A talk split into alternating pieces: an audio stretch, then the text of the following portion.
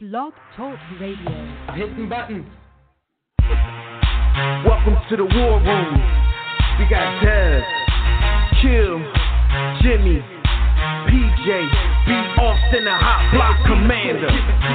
How you wanna end up one or two hour show to get the brain running with the premise of talk sports on a national level.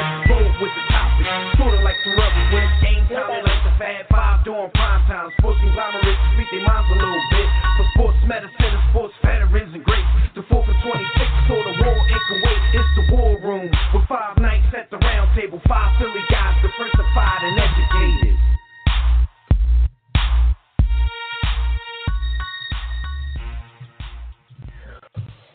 What's up? What's up? What's up, War Room family? One live War Room brought to you by War Room Sports. On the War Room Sports podcast, I'm one of your hosts. I'm Dev McMillan. And right now, I'm flying this puppy solo because my co-hosts have not arrived yet. But um, we're going to get everything underway. Either way, the show must go on. We're about to talk about some of the issues that was the past week in sports. Stay here with us, and if you want to get in on the conversation, just make sure you sign in right now. The Brotherhood chat room, radio dot com. Forward slash the War Room. Uh, or you can join us on Facebook or Twitter at War Room Sports. You can also call us directly in about ten minutes after we talk some college football with the homie Fred Perdue. Um, and we open up that Digital Extreme Tech hotline. The number is three two three, four one zero, zero zero one two. But before we get started, like I always tell you, before we uh, before we do this, man, when we're not live on the air, I need everybody out there to make sure that you check out archive episodes of our show on our own network at war room sports dot com uh, and the War Room Sports mobile app, also on iTunes, TuneIn, Stitcher, Spreaker, Blog Talk Radio, Google Podcasts, Apple Podcasts, Spotify, Breaker, Anchor, Overcast, Pocket Cast, Radio Public. Wherever you do your podcast listening, we are bound to be there. Just make sure you go ahead and do a check. Uh, And, and we'll be with you. Uh, one second, because I believe I might be having some audio issues here. So let me fix that before we get the homie Fred Perdue on the line. Okay. All right. So, um, yeah, man. Like I said, it's been a it's been a wild week in sports. It's been a wild week. Period. Um, in America, as usual. Um, and like we usually, we talk a little bit of politics at the at the top of each show. We all know what's going on right now. The impeachment hearings are going on uh, in Washington. Um, we just, I don't even know how many people know this, but we just averted another government shutdown. Um, actually, you know, I I haven't even heard official word that would uh. the House of Representatives passed um, to Congress. I, I, I never heard Congress's word on it, but actually tonight was the deadline for funding to run out, and they passed a short-term resolution that'll have us right back here a month from now on December twentieth trying to avert another shutdown. Um, but in sports, man, we had the whole Colin Kaepernick debacle down in Atlanta. We're definitely going to talk about that. And we had the situation with Myles Garrett and Mason Rudolph that people have been talking about all week. So we're going to get to all of this today in this episode of The War Room. But before we do that, we're going to talk a little Miami Hurricane business with the homie Fred Perdue and uh, Hot Topics brought to you by MyBookie. War Room. You can make a lot of bread sports betting at MyBookie. The N F L is nearing its stress run, and, and the N B A is a full go. That is when the players aren't load managing. So if you still haven't checked out MyBookie, this is the perfect time to do that. Lay down some scratch on the biggest games in sports. Join us, the War Room, and thousands of other online players placing bets at my bookie dot a g. You tired of getting a runaround from other services when it's time to collect your pay? That's why we urge you to join MyBookie. You win, they pay fast and without hassle. You're wasting your time sports betting anywhere else. They even have in-game live betting so you can place wagers after the game start. So join now on MyBookie. We'll match fifty percent of your first deposit up to one thousand dollars. So just use the promo code WARROOM, that's all caps, W A R R O O M, to activate this offer. Visit my bookie dot a g today. Play, win, get paid. That's all there is to it. All right, so we're going to go uh, to the Digital Extreme Tech Hotline because we got our first guest on the line. We got the homie Fred Perdue from Locked On Canes, from the Locked On Podcast Network, here to talk a little bit about his Miami Hurricanes. Fred, what's going on, good brother? Welcome to the show. What's going on, bro? How you doing? I'm good, man. I'm good. Sounds like you rolling solo today, man. Uh, yeah, yeah, you know, rolling solo. Other pilots, you know, I don't know, they in the bathroom with with the runs. Aside. I don't, I don't know. I don't know what's going on, man. It's just, you know, but I'm at the controls here, so we gonna do this. But uh, how are you though? How you? How's your week going so far? Been good, man. Been good. We finally Miami's coming off a bye week, so nobody's losing. And well, I I got a little bragging rights on you, so of course. I knew that was gonna come. I knew that was gonna come. Go ahead, Patriot fan, get it over with. I won't. Now I, that, that, gonna just say. Yeah, I was just going. You know, we didn't play great, but things happen. And um, right now, yeah, I think uh, you guys. You guys kind of made us look a little silly. The offensive line hasn't been looking great, so I'm not really yeah, impressed. I'm kind of like I, Tom Brady. I'm not impressed with this right now. I just hope, you know, we can give any type of information and any type of blueprints to those Dallas Cowboys that y'all got to play. Oh, no, no, no, no. Uh, no. Coming up. And B. Austin is in the building finally. What's up, sir? How are you? What's a guan, my youth? What's a guan? Listen, Fred. I'm a, I'm just going to say this. My defense won, even if my offense oh, lost. Oh, no. But your team lost, so I'm okay. You yeah, okay but, with that performance? You was cool with that? Oh, okay. So, no, no, not really. I hey, a, a win is a win. Fred, this is all I got to say. And if you got to make the call up to Foxborough, do whatever you got to do, you just make sure that they're a little more ready to play this week. I can't have y'all losing to these dudes. Especially now, you I know, that we're chasing them. I refuse to lose to the Cowboys. I, I, I hope so. That's why I said make the call and make sure they're refusing just like you're refusing. I need right, I need five hundred I need five hundred and five yards per game. Tom Terrific coming up, man. I need oh, them to hang seventy six. Psycho Tom. Psycho Tom. I need psycho all that. Okay. okay. Pretty much. All right, but let's talk about the U real quick. Um, and you know, Miami versus F I U. Some more Florida rivalry type stuff. But, you know, of course, F I U doesn't have the reputation of a Miami, a Florida, a Florida State, you know, those type of guys. But, you know, this rivalry, from what I hear, especially, you know, all my years of working with Fred, it means something, you know, to past and present Hurricanes players and fans. So put us down with the, with the meaning of this Miami versus F I U game. So there really isn't a rivalry if the other team doesn't win. So I, I don't want to call it a rivalry. The last time these two teams played was in two thousand six when, you know, we were showing Myles Garrett when he was a small child. Yo, Fred, cocky! Fred out here. Well, I guess, yeah, I, I guess in-state, I, I don't know. I guess you can't call them rivals in-state. Cousins, I don't, I don't know. Little cousin gets well, beat up every what it is, every few years. What it is is a lot of the same players that are still playing for that are playing for F I U could not become Miami Hurricanes because Miami just isn't going to recruit those guys. They're too small, too slow. But they, but yeah, he, just, he just called them. He just called them Florida rejects, Miami rejects. Yeah, well, pretty much. I mean, it is what it is. It's how recruiting works. And the thing about recruiting is, you know, some guys just aren't, you know, you can play at that division, you can play at the Division One level, you're just playing at a lower tier. You're going to play at a F I U, you're going to play at a Cincinnati, you may even play at, God forbid, F A U.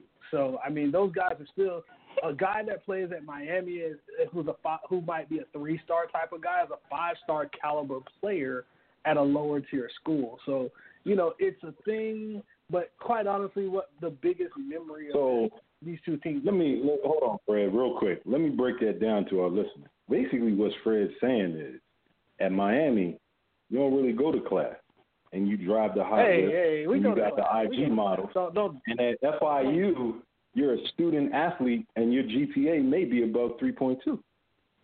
I think I captured that pretty well. Not so fast. But, I mean, one T Y. Hilton did go to F I U. That's their most... I don't know. Well, Florida Atlantic, I happen to know Florida Atlantic produces nerds, and they go to class.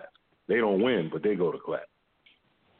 And the F A U is... I mean, they're, they're two different schools, F I U, F A U. They're, but the thing is, I think what people mainly remember about F I U is uh, the fight that happened in two thousand six where Brandon Merriweather showed a young Myles Garrett how to swing a helmet at another uh, an opponent's face.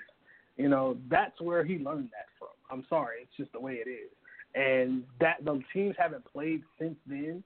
Uh, and is that, a lot of is that the Brandon? Is that the Brandon Merriweather that channeled his inner uh, his inner gangster and his inner uh, yeah, who's the who's the safety from uh, from the Raiders that committed assault on the field?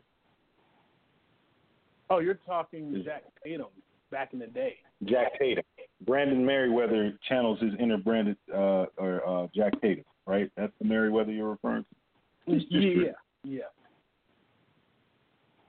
Very much so, very much so. Gotcha. Um, but, you know, I think the, the, the thing about this game, too, is this game is going to be played. It's not just a typical game. It's being played in a neutral site. But this neutral site isn't just any neutral site. This neutral site is in the home, is at the location of the old Orange Bowl, which is now uh, Marlins Park. And Miami Hurricane fans are a little bit weird about it because we don't like the fact that we had our stadium taken away for an M L B team that sucks. But at the same time, we it's it is business. And um, Money talks. You know, the old O B has so many great memories that, I mean, how many times have you seen a wide left, a wide right, or a Florida State team losing, a Florida team losing, Notre Dame, Oklahoma? I mean, you can – how many ever – whatever you want, you can think of in the college game, whether, how many ever upsets. I mean, Miami won its first national title at its home stadium, so, you know, against Oklahoma. So that – so many memories come back, and – I think you're going to see a lot of former players coming out to just reminisce. And the newer players, the young guys now are, they, while they may have not even been alive or also small children when this, this stadium was demolished, they it's part of the culture to understand what this stadium meant to that program. All right. Well, I'm happy to say I got to see the U Rock at the Orange Bowl before they demolished it. Um, but, yeah, so I, I get it. So, you know, they, they're playing them at this neutral spot. Um, how do you think – well, I mean, because a lot of the people who attend Miami and go and actually play football for the school, you know, they're, they're, a lot of those guys are from there, like you said. Um, so they kind of know the history on all of this too. So do you think – you know, the feelings of the fans and, and the surrounding area, do you think that trickles down to the actual football players? Of course it does. It definitely does. I mean, you're going to be dealing with seeing a lot of these players are still, they played against each other in high school. I mean, I, I know I probably sound like I slandered a lot of these younger, a lot of these players, but in reality, uh, yeah, you're you're a reject, but it's not like it's in, on purpose. It's just you're like a Tutu Atwell, you know. Um, you're bummed by mistake. On yeah, it's it's not on purpose. Oh, you just weren't born big enough. Your yeah, I mean, whacked. If you've ever seen the the H B O special Liberty City, they talk about a player who plays for Louisville, Tutu Atwell. Well, he played at Louisville. He he was on the, he's on the Louisville team now, and he had a big touchdown against Miami last uh, two weeks ago in their matchup. He's the only problem is he could have been a Miami guy, but the problem is he's five six and one hundred fifty, sixty pounds. He's too small. Miami will not recruit him, but he runs a four three. He's a sub. He's probably a four three, sub four three kind of guy with a ball in his hand. And it's, Earl it's Boynton's fastest. Yeah, he run he ran away from Miami players, and I'm not talking about the slow linemen. I'm talking about the D Bs that run four three, uh, four four. He's just running away from guys, but again, he's too small, and there's no role for him at a school like a Miami. But at a Louisville, where he was a at Louisville, he's like a five star prospect because he's he has yo, everything Fred, he wants. Yo, Fred, Fred is crazy. Yeah. Fred's hockey game is immaculate. Yeah. Like Fred talks shit like I, I respect it, Fred. Fred, you talk that intelligent arrogance. All over everybody, F I U now Louisville. All right, so all right, we that's it's interesting. It's interesting because you know it, it just adds a little something to a game that a lot of outsiders probably wouldn't care for. But um, before before we get you out of here, man, I, just, I definitely got to ask you about this. You know, in our time of talking college football, we've talked a lot of Alabama, we've talked a lot of Tua. Tua down again. This one seems more serious than anything he's dealt with before.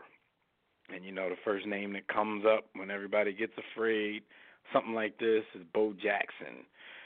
What are your thoughts on this? I know nobody can predict what's going to happen as far as whether he'll play again or not. That's for the doctors and modern medicine and all that kind of stuff. My question is, if he steps back onto the field, do you think he could ever, you know, resume the level he was at? Can he still step onto an N F L field and be great? Uh, first off, I'd like to say, uh, Nick Saban, I've never questioned you in my life, from Michigan State to L S U to Alabama. Nick Saban, you get one more time at this. You have a fireable offense just now. That's what. That's literally how I feel about it. It's a fireable offense. You had a national championship waiting. I mean, literally, you had a national championship. Just you could sneak in the back door. All you, you pick the lock, sneak in the back door, steal all the cookies, and leave. I mean, I'm just saying it, that's what was going to happen. But then you left Tua out. I mean, Tua is your best option. It is what it is. You know. So you and, you mad at him even though it was yeah, I'm, still I'm the first half? Yeah, I'm big mad at him. You have a thirty-five. Like, because you don't think you don't think lead. You don't think at halftime he probably would have sat him down and let everybody else ride. No, so he was gonna. He was going to sit him down anyway, and he had already sat him down, but Tua says, I want to go back in the game. Uh, no, sir, you don't get to go back in the game. There is no going back in the game. You're, I, I mean, if I'm Nick Saban, you better sit your Hawaiian self down and literally do what I say. Um, I'm in control of your life because I run – I yeah. have to talk to that. That's that's how I feel. And, right. Yeah. I'm, What's so your name, me, boy? Cool. you know, cool. I mean, that's just how I feel about it. I, no, your starting quarterback when you Fred, have a four touchdown lead should never be in the game. Fred. We're gonna name this episode Fred Flexes. uh, yes, I wanted to get your your thoughts on that. I mean, because it, it looks like a situation where you know his stock is definitely going to drop. And some of the stuff that we talked about in our chat, you know, myself, Tobias, who, who we'll be getting to on the line shortly, um, we were saying stuff like, you know, even though it, it, it may take from his pockets, he might end up now on a pretty good team. It will put him in a better Like, he might end up on the New England Patriots and get to learn no. from Tom Brady for no. a year or two. So no, you never know how it's going to play no. out. And, it's, and the crazy thing is, though, after we talked about that, a couple of days later, somebody actually wrote an article that, that yeah, featured that thought in it. You know, everybody always spying on our conversations, but yeah, I mean, but that could that could be how his career plays out, and that could only be a positive. You know what I'm saying? A lot of quarterbacks, no matter how highly touted they are, a lot of them get into these bad situations because they are good enough to be first pick, second pick. They get into these bad situations, and all of their flaws are exposed, but they're with such bad organizations that they can never come back from it. You get into a situation yeah. where you were on your way to being, you know, one of the top picks, and then something derailed that. You get on a good That's team. How you're with the evil empire. The Sith, that could be a whole different, Lord. you know. Yeah. I mean, because we don't know. Like, look at look at Aaron Rodgers. Maybe he was lucky that things happened the way they did. He had a chip on his shoulder that people passed on him, but there was no telling if Aaron Rodgers jumped into a team that needed him right away. He what jumped out there as a rookie that he wouldn't be average right now. So what if know, Alex Smith is a, is a Packer, and what if uh, Aaron Rodgers is a forty-niner? Are right. their fortunes and, a little funny, different? Uh, I think so. They could be, like, because right now, you know, everybody – Alex Smith, like, just got good, like, two years ago. well, like yeah. a year and a half. A year and a half. Like, like, he just got yeah. good. Like, he figured dude, it you were the number one pick a long time ago. It's, you know, Yo, nine, nineteen years in. thirty-three. Yeah, but, but that's the thing. He was so old when he got good, he was already, you know, about to be replaced. And every place oh. that he went, you know, Kaepernick replaced him. Then you go to uh, Kansas City, and you're pretty good there for a little while. But they got a dude sitting there waiting to, you know, he, he's just, he's been a good stopgap bridge quarterback. I'll, I'll say this about Tua, and you mentioned Bo Jackson. I'll say he didn't have the same injury as Bo Jackson, but you have to remember Bo Jackson also played on an injured hip and continued playing on it versus Tua. He went down and he was crying about it because it hurt really bad. I mean, those yeah, crying, those are totally different word. situations.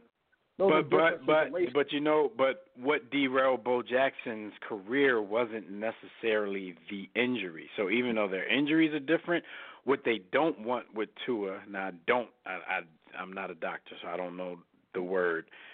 It's two words, actually, and I think the second word might be necrosis. Whatever it is, Bo Jackson had something set in his hip that kind of eroded it. And they said yeah, that could happen uh, in the blood situation, but they're right. act, you know, mm-hmm. if they act fast enough, they may be able to um, prevent that from happening.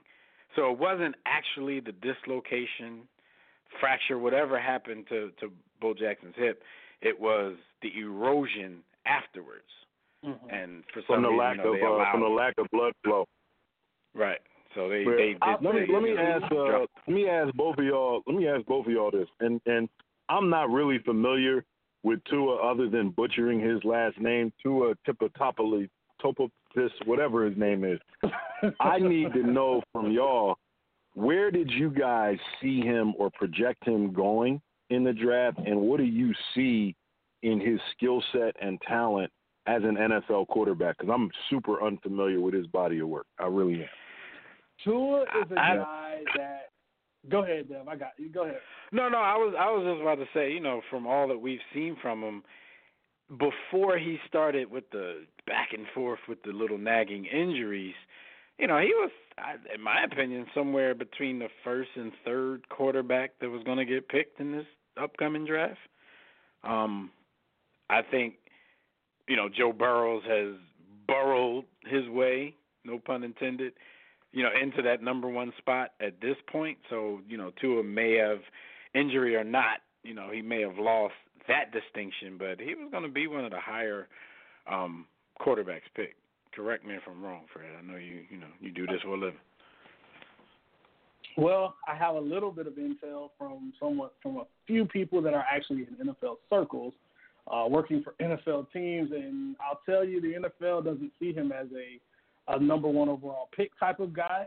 They see him as more like a thirteen to seventeen type of guy, and he can be a franchise quarterback, but the injuries are going to be a problem. He's small. I mean, he's going to probably top out at maybe six one and a quarter, six one and a half, probably about two ten-ish.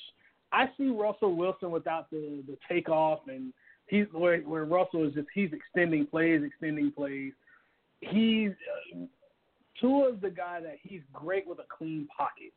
Uh, I mean, he the only problem I've seen from him is he doesn't have the strongest arm in the world, so he needs great conditions. So you're not if you put him in Cincinnati, good good luck, because it's just not going to work. You put him in a place like Miami, give him an offensive line, give him some help.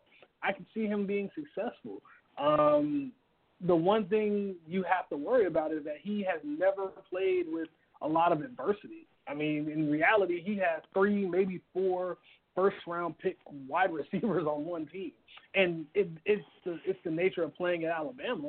But at the same time, I look at it and I say to myself, he's he's capable. I would love to see him on a team like the Chargers, where you get the where you can learn from Phillip Rivers, sit, learn his mistakes, have a chance to uh, be, do the Aaron Rodgers, Brett Favre thing. Sit sit him do the way do it the way real good quarterbacks are supposed to be developed. Let him sit for maybe a year, two years. In, in reality, I love him to sit two and a half. Then you say, Phillip Rivers has been cool. Um, we no longer need your services. Unfortunately, that's the way it should be. I, I don't believe Yo, getting, that's unless, about to happen unless, a lot quicker than a lot sooner than later, by all reports. Ideally, and, and, and give me your thoughts on this one, guys. What do you think? I, Matt Ryan is an average quarterback. I mean, to me, Matt Ryan is an average system quarterback, right? He puts up big numbers, but it's kind of the nature of the N F L. Give Tua the same things he has at Alabama now, right? Um, you give him the you give him Julio Jones, you give him Calvin Ridley, you give him get him a tight end. He has a running back. That team can be really good, and they don't play, I mean, they don't run the ball a ton anyway. Put him in put him in that offense with Dirk Cutter and let him sling it around. I mean, what could it hurt? I don't know, man. I, I don't know if I can call Matt Ryan average. Uh, he ain't I can give M V P you ten quarterbacks Ryan, better than but... Matt Ryan, even if they've already retired. Who? I can give you ten quarterbacks. I can give you ten quarterbacks I'd rather have over his time in the N F L. I can give you ten guys I really like more than, than Matt Ryan. Yeah, but that and don't I mean, make him average. yeah, I mean, that's I not average. Better. I, I'll put it like that. Make, that make take, ten dudes I better. Think, don't make them average. I'll take I can name like I can name twenty quarterbacks better than Hall of Famers, but don't you know what I mean? I'd ra- I would take a guy like a Matthew Stafford all day long over a Matt Ryan. Matt Ryan is not going to win. He's, he's not going to win you the big one. So you call Matt, Matt Ryan average and call Matt Stat. Fred. Matthew Stafford plays on a team yo, that does not. Yo, you know what it is. You know what it is, Dev. With you know what it is, Dev. With Fred. Fred sees arm. Fred sees. Remember, this guy loves the underwear Olympics. Matthew Stafford's athletic ability and arm talent is definitely superior to Matt Ryan, but that doesn't make the results on the field. Yeah, I mean, better. and he also I, and he also in the new era puts up Dan Marino numbers, but at the same time, but you also no, no, like because even like if you say to me that you now if you brought Matt Stafford's name up and said, you know, I think Matt Ryan might be around his level, then I would have given you that. But you diss Matt Ryan and then bring up Matt Stafford as would, like the better guy. Matt like Matt Ryan, is, I think Matt Ryan is Matt, he's Matt accomplished Ryan way is, more than Matt Stafford though. But you Matt Stafford just put up a bunch of have. empty numbers. Look no, I mean no doubt he's in the division he's, he's in. He'll never win anything as long as that bad man in, in Green Bay is there. I mean that's just a fact. Also, you're on. Uh, yeah, a very there's a such thing as a wild card. They can't beat. They can't beat anybody. You can't blame. I mean, his whole I mean, existence of failure on one dude, which is a joke. I mean, Green Bay's been down for a few for a few years, so you can't use him as an excuse. Matt Stafford is a number compiler who I like, who I happen to like, but you know, he, he, listen, he doesn't listen, get it listen. done. Listen, yo, and, and, and that's real, and I will acknowledge as long as Jimmy is not present on the phone, on the on the on the show. Like, look, Brett Favre did have a problem gunslinging, and he had some grandsons walking around in the N F L, and Matthew Stafford was one of the first grandsons. Matt Stafford will throw the rock perfectly ten straight times, but there's going to come a time where his ego makes him feel that he can fit it in between five people and a ghost, and the pick is coming. And he takes those chances historically throughout his career, and that's something that Matt Ryan doesn't do. He's not as careless with the ball. Matt so Ryan I can't, has, I can't. Has, he's had Julio Jones, too. He doesn't have to worry about taking chances. Just saying. Just. I mean, Matt Stafford, he put up a lot of numbers with a with a binky, with a security blanket too. I mean, dude just happened. Well, that security blanket. Yeah, he I did mean, have. He's still putting up those Calvin. same numbers without that security blanket. I'm just putting it out there. If you gave no, him no, I, yeah, Calvin, that's what I'm Matt saying. Ryan I don't had. dislike him. I'm just saying, how are we giving Matt Stafford props, and we're calling Matt Ryan average. They're damn near the Matt same Ryan, dude. Matt Ryan, to me, is a is the ultimate nowadays. For nowadays, he is a, he is comparable to a Kirk Cousins to me, because you put a lot of talent he around him. Killing this great. put, yo, we, yo, a, we lived, yo, we from we lived in D C, dog. We know what Kirk Cousins is. That was an insult. It is. It, it is. It's a very big insult. I'm, I'm, if you take the two Julio Jones off of, I'll put it to you like this: take Julio Jones off of that Falcons team. Is that team even? And Calvin Ridley's your number, your ex receiver. Are you okay with? Is Matt Ryan doing the same listen, thing? Listen, listen. You not. know what? You know what this is. You know what this is. Matt Ryan. Matt Ryan is Reggie Miller, and Stafford is Ray Allen. Ray Allen look a whole lot better with what he can do with The Rock in his prime, but he ain't really, there ain't much.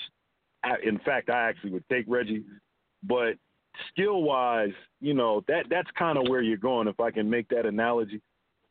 I mean, I, I, I think you're slighting, I think you're slighting Matt Ryan by placing him average, but in, but, but, yeah, going yeah. Man, at least Stafford, gotta be like, on the same level, man. Yeah, like he's like he average. I think Stafford will. I'm like, damn, killed him. I, All right, but okay, we we we way off topic. Yeah, we know, way we we are out of time. But Fred, we of course you know let everybody know where they can listen to your show and where they can catch you on social media when they want to hear some ish being talked about college football and the Miami Hurricanes. You can catch me on Twitter at Fred Perdue C F B. You can catch uh, you can catch the show on Twitter uh, Locked On Canes, at Locked On Canes. I have an actual beef with the team that Miami's about to play. Go check out my thoughts on their Uh-oh. now head coach and former Miami Hurricanes head coach Butch Davis. Check out my thoughts on that. You can find I'm out. Definitely gonna on, check that out. Podcast. See Fred call yeah. him call him some rejects again. All right, man. We'll wrap to you next week. All right, guys. Appreciate you. All right. All right, Fred. Yeah. Fred just poo-pooed on Matt Ryan. Like, like the more garbage and said Stafford. Was Matt, no. You got a you know, quarterback listen, like my Jay whole, Cutler. My whole thing is. What up, Jim? Ma, there you go. There you go again. That's that's my point. Jay Cutler, in, in a vacuum, is a super talented Q B, like arm talent wise, but the results on the field is really what we should be weighing. It's like one guy gets to me, it's like what I like to call spectacular mediocrity. Like Matthew Stafford is spectacular in his mediocrity, the way he gets there, but the end result is mediocrity. All right, man. Whoa, well. whoa, whoa, whoa, whoa, whoa. Jay Cutler is what? Jay Cutler is mediocrity. Jay Cutler is below mediocrity. Jay Cutler is a piece of Jay Cutler spit. Is arm talent. He's arm talent. Yo, arm talent. Yo, yo, Jamarcus Russell was arm talent. A lot of people are arm talent. They ain't got no brain talent. All right, look, man. It it has been absolutely, and we're going to get you on in a minute, Tobias, because we're going to get your opinions on some of this stuff. It has been absolutely wacky week in the N F L, man. Started last Thursday after we got off the air um, with that game between the Pittsburgh Steelers and the Cleveland Browns. Uh, Cleveland beat up on the Steelers a little bit. Game got a little contentious at the end. Little is an understatement when, with about eight seconds left in the game, Myles Garrett hit Mason Rudolph after he threw the ball. I don't know if he didn't know that he threw the ball. Um, so he hit him, had a, had his arms completely wrapped. He's on top of him. They start struggling. Mason Rudolph wants to get the dude off of him, so he starts doing some stuff that's going to basically poke a bear, and I'm not using this as an analogy. That dude, Myles Garrett, is a goddamn bear.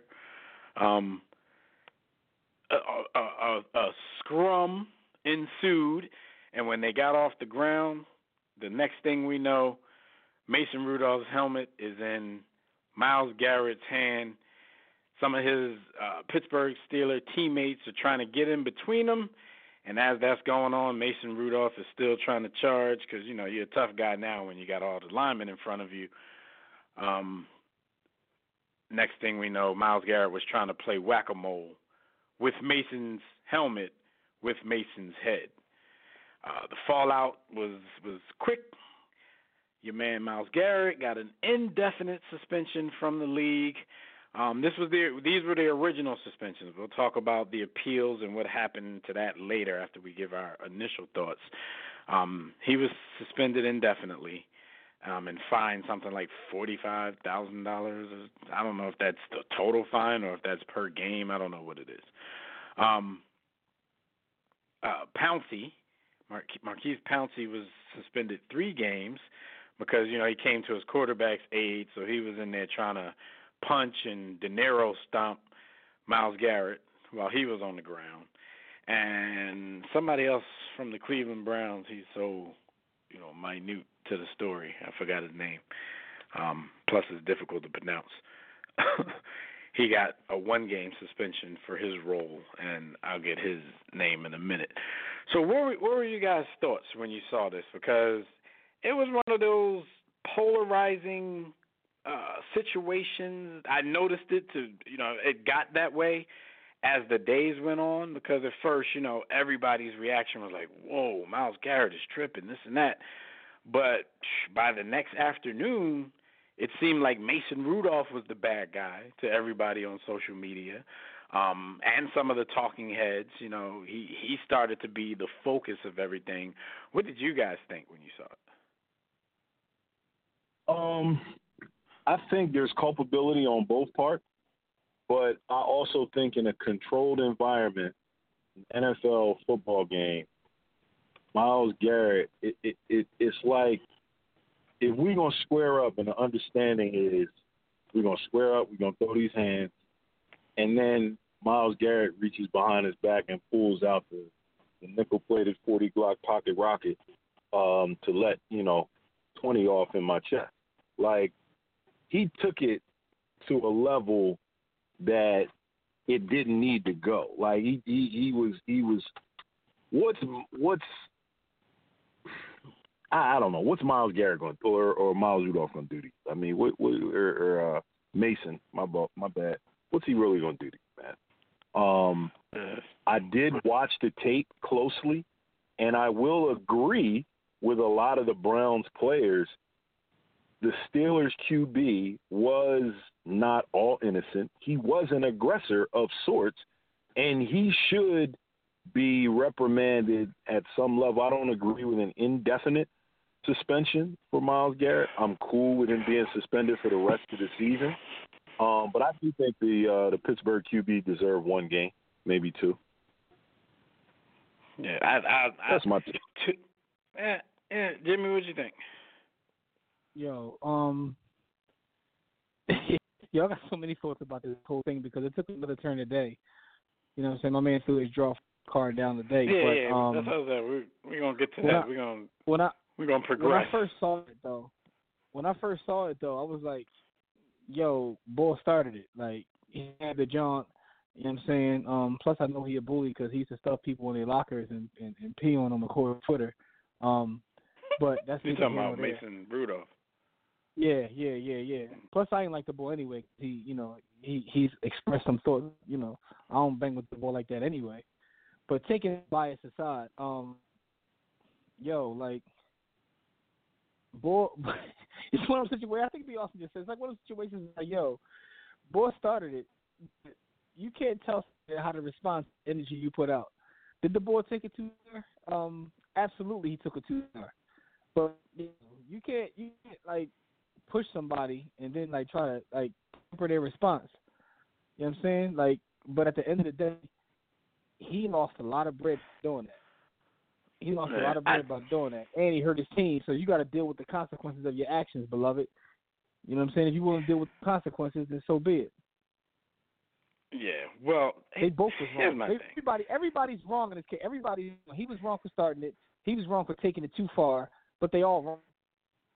And, that, and that's what I think, like, with him, I, I think Mason Rudolph may have escalated. I don't know if I ever really agreed with he started it. And I'm, you know, I'm walking now. I'm walking down a dangerous path now because, you know, us being black broadcasters, quote unquote, media members or whatever, you know, I'm really not allowed to say anything that doesn't one hundred percent completely side with the black dude, because you know how everybody is these days. You know, I'm, next thing I'm be getting called those names and all that kind of stuff. But no, man, listen, when have man, I given I a damn? Streets, when, when have I given a damn? So my thing is when when people, because first of all, it, that whole thing started to look like a cop out to me, and everybody, well, he started. I'm like, okay, let me. Even if I give people that he started it. Well, that's, okay. Yeah, what, that don't matter. What does that What does that change about how dude decided to retaliate to the situation? Right, so let's go right, back to the right, he started it right. thing. All right, he hit he hit the dude late, wrapped him up, kind of wouldn't get off of him. Now, if starting it is like frantically trying to rumble with the dude so he can get the hell off of you, like I don't really look at that as starting it. I'm looking at that as like, you know, get off me. Now, once they were separated, I mean, because a lot of the stuff that we saw as the, the as the quote unquote proof to he started it were still shots. I've learned, and I've I've learned this just this year, that still shots can tell some lies. Um, taking it back to the first game, the that was it the first game of the season, second game of the season with the Eagles and and Aguilar when he dropped the pass against the uh, the Falcons.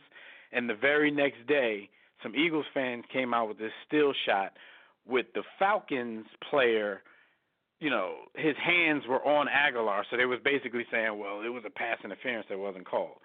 I go watch the video, and this must have been such a split-second thing, like you don't even see it in the video. And if you're watching that game in real motion like a ref is, if you're watching that game in slow motion, there's no way that you even come close to making that type of call.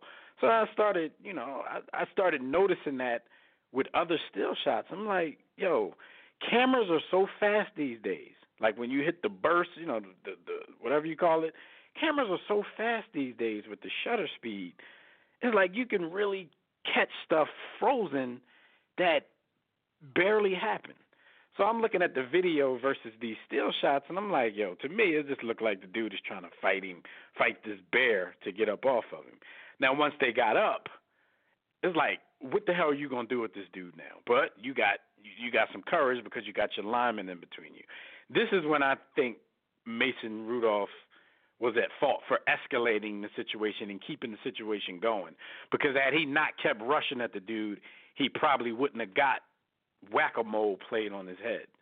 So at that point, yeah. I, so I wouldn't say he started it, but I say I would say he escalated it, and then and then uh, yeah. Myles Garrett, his his reaction was just all wrong. You just can't do that. Like I think I, I've I heard think people say, "Look, man, if we rumbling and I got something in my hand, it, that's the chance you take." Blah blah blah. I'm like, but like one of y'all said, y'all used the word controlled environment. Like this is not a street fight, yeah, like, and nobody's yeah, life well. is really no, but, in danger but, out so, here. So, so, but here's to that point. Here's to that point.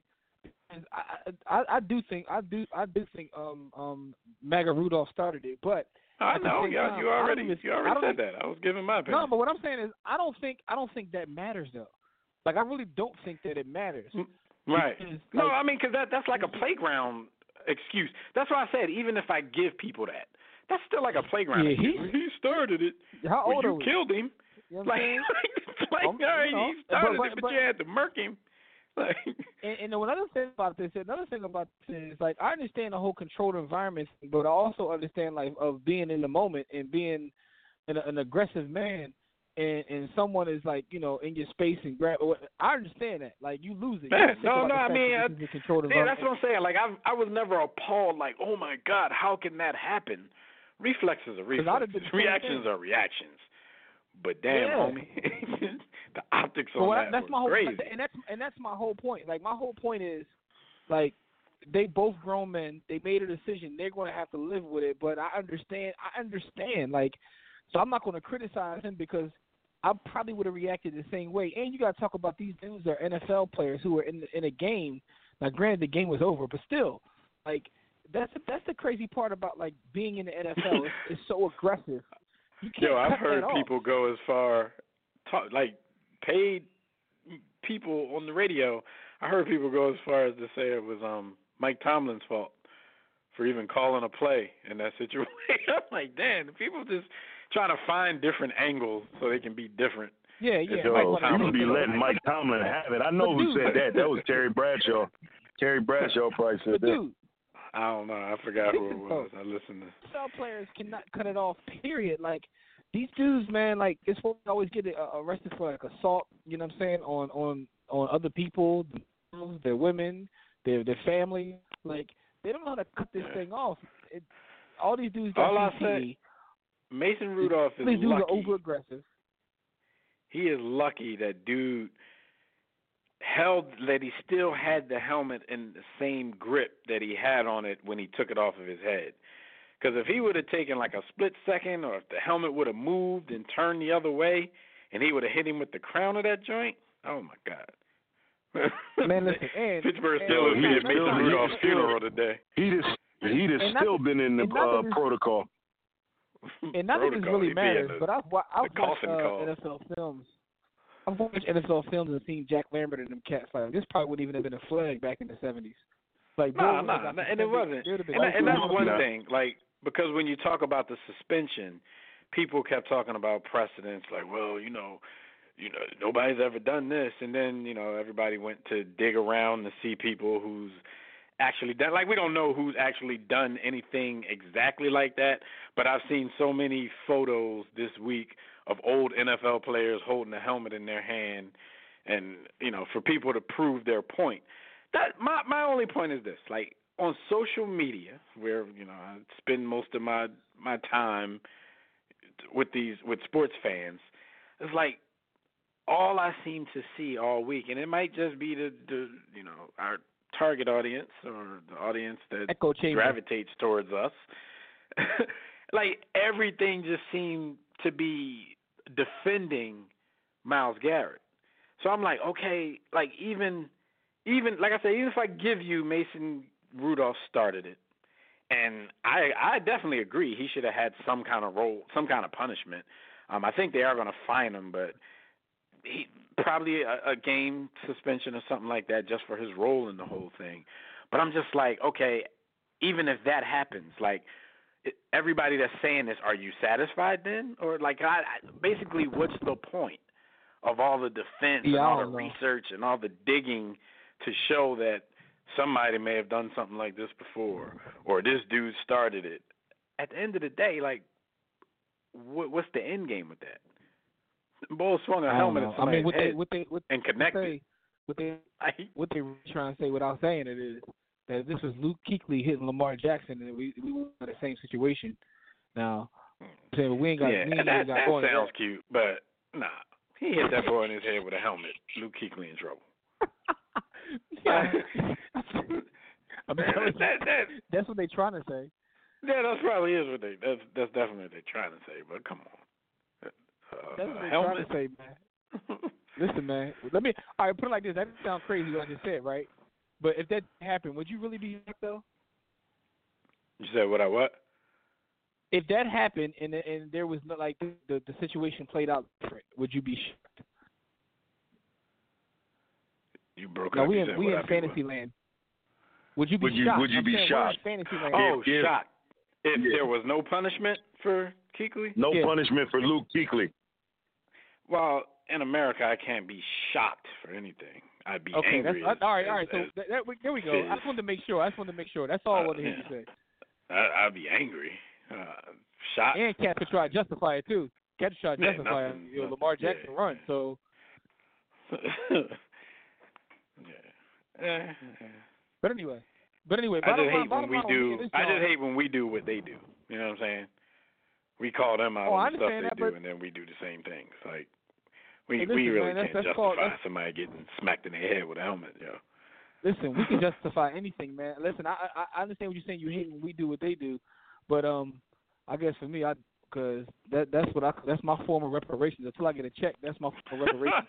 But that's either here or there. No, because man. you know I what I've you, been saying all week. I've been I've been saying, like, if he dropped the helmet and lumped this dude up ungodly, like I, like, like I, there's nothing. I would I was like, look, they're in a fight. His helmet came off.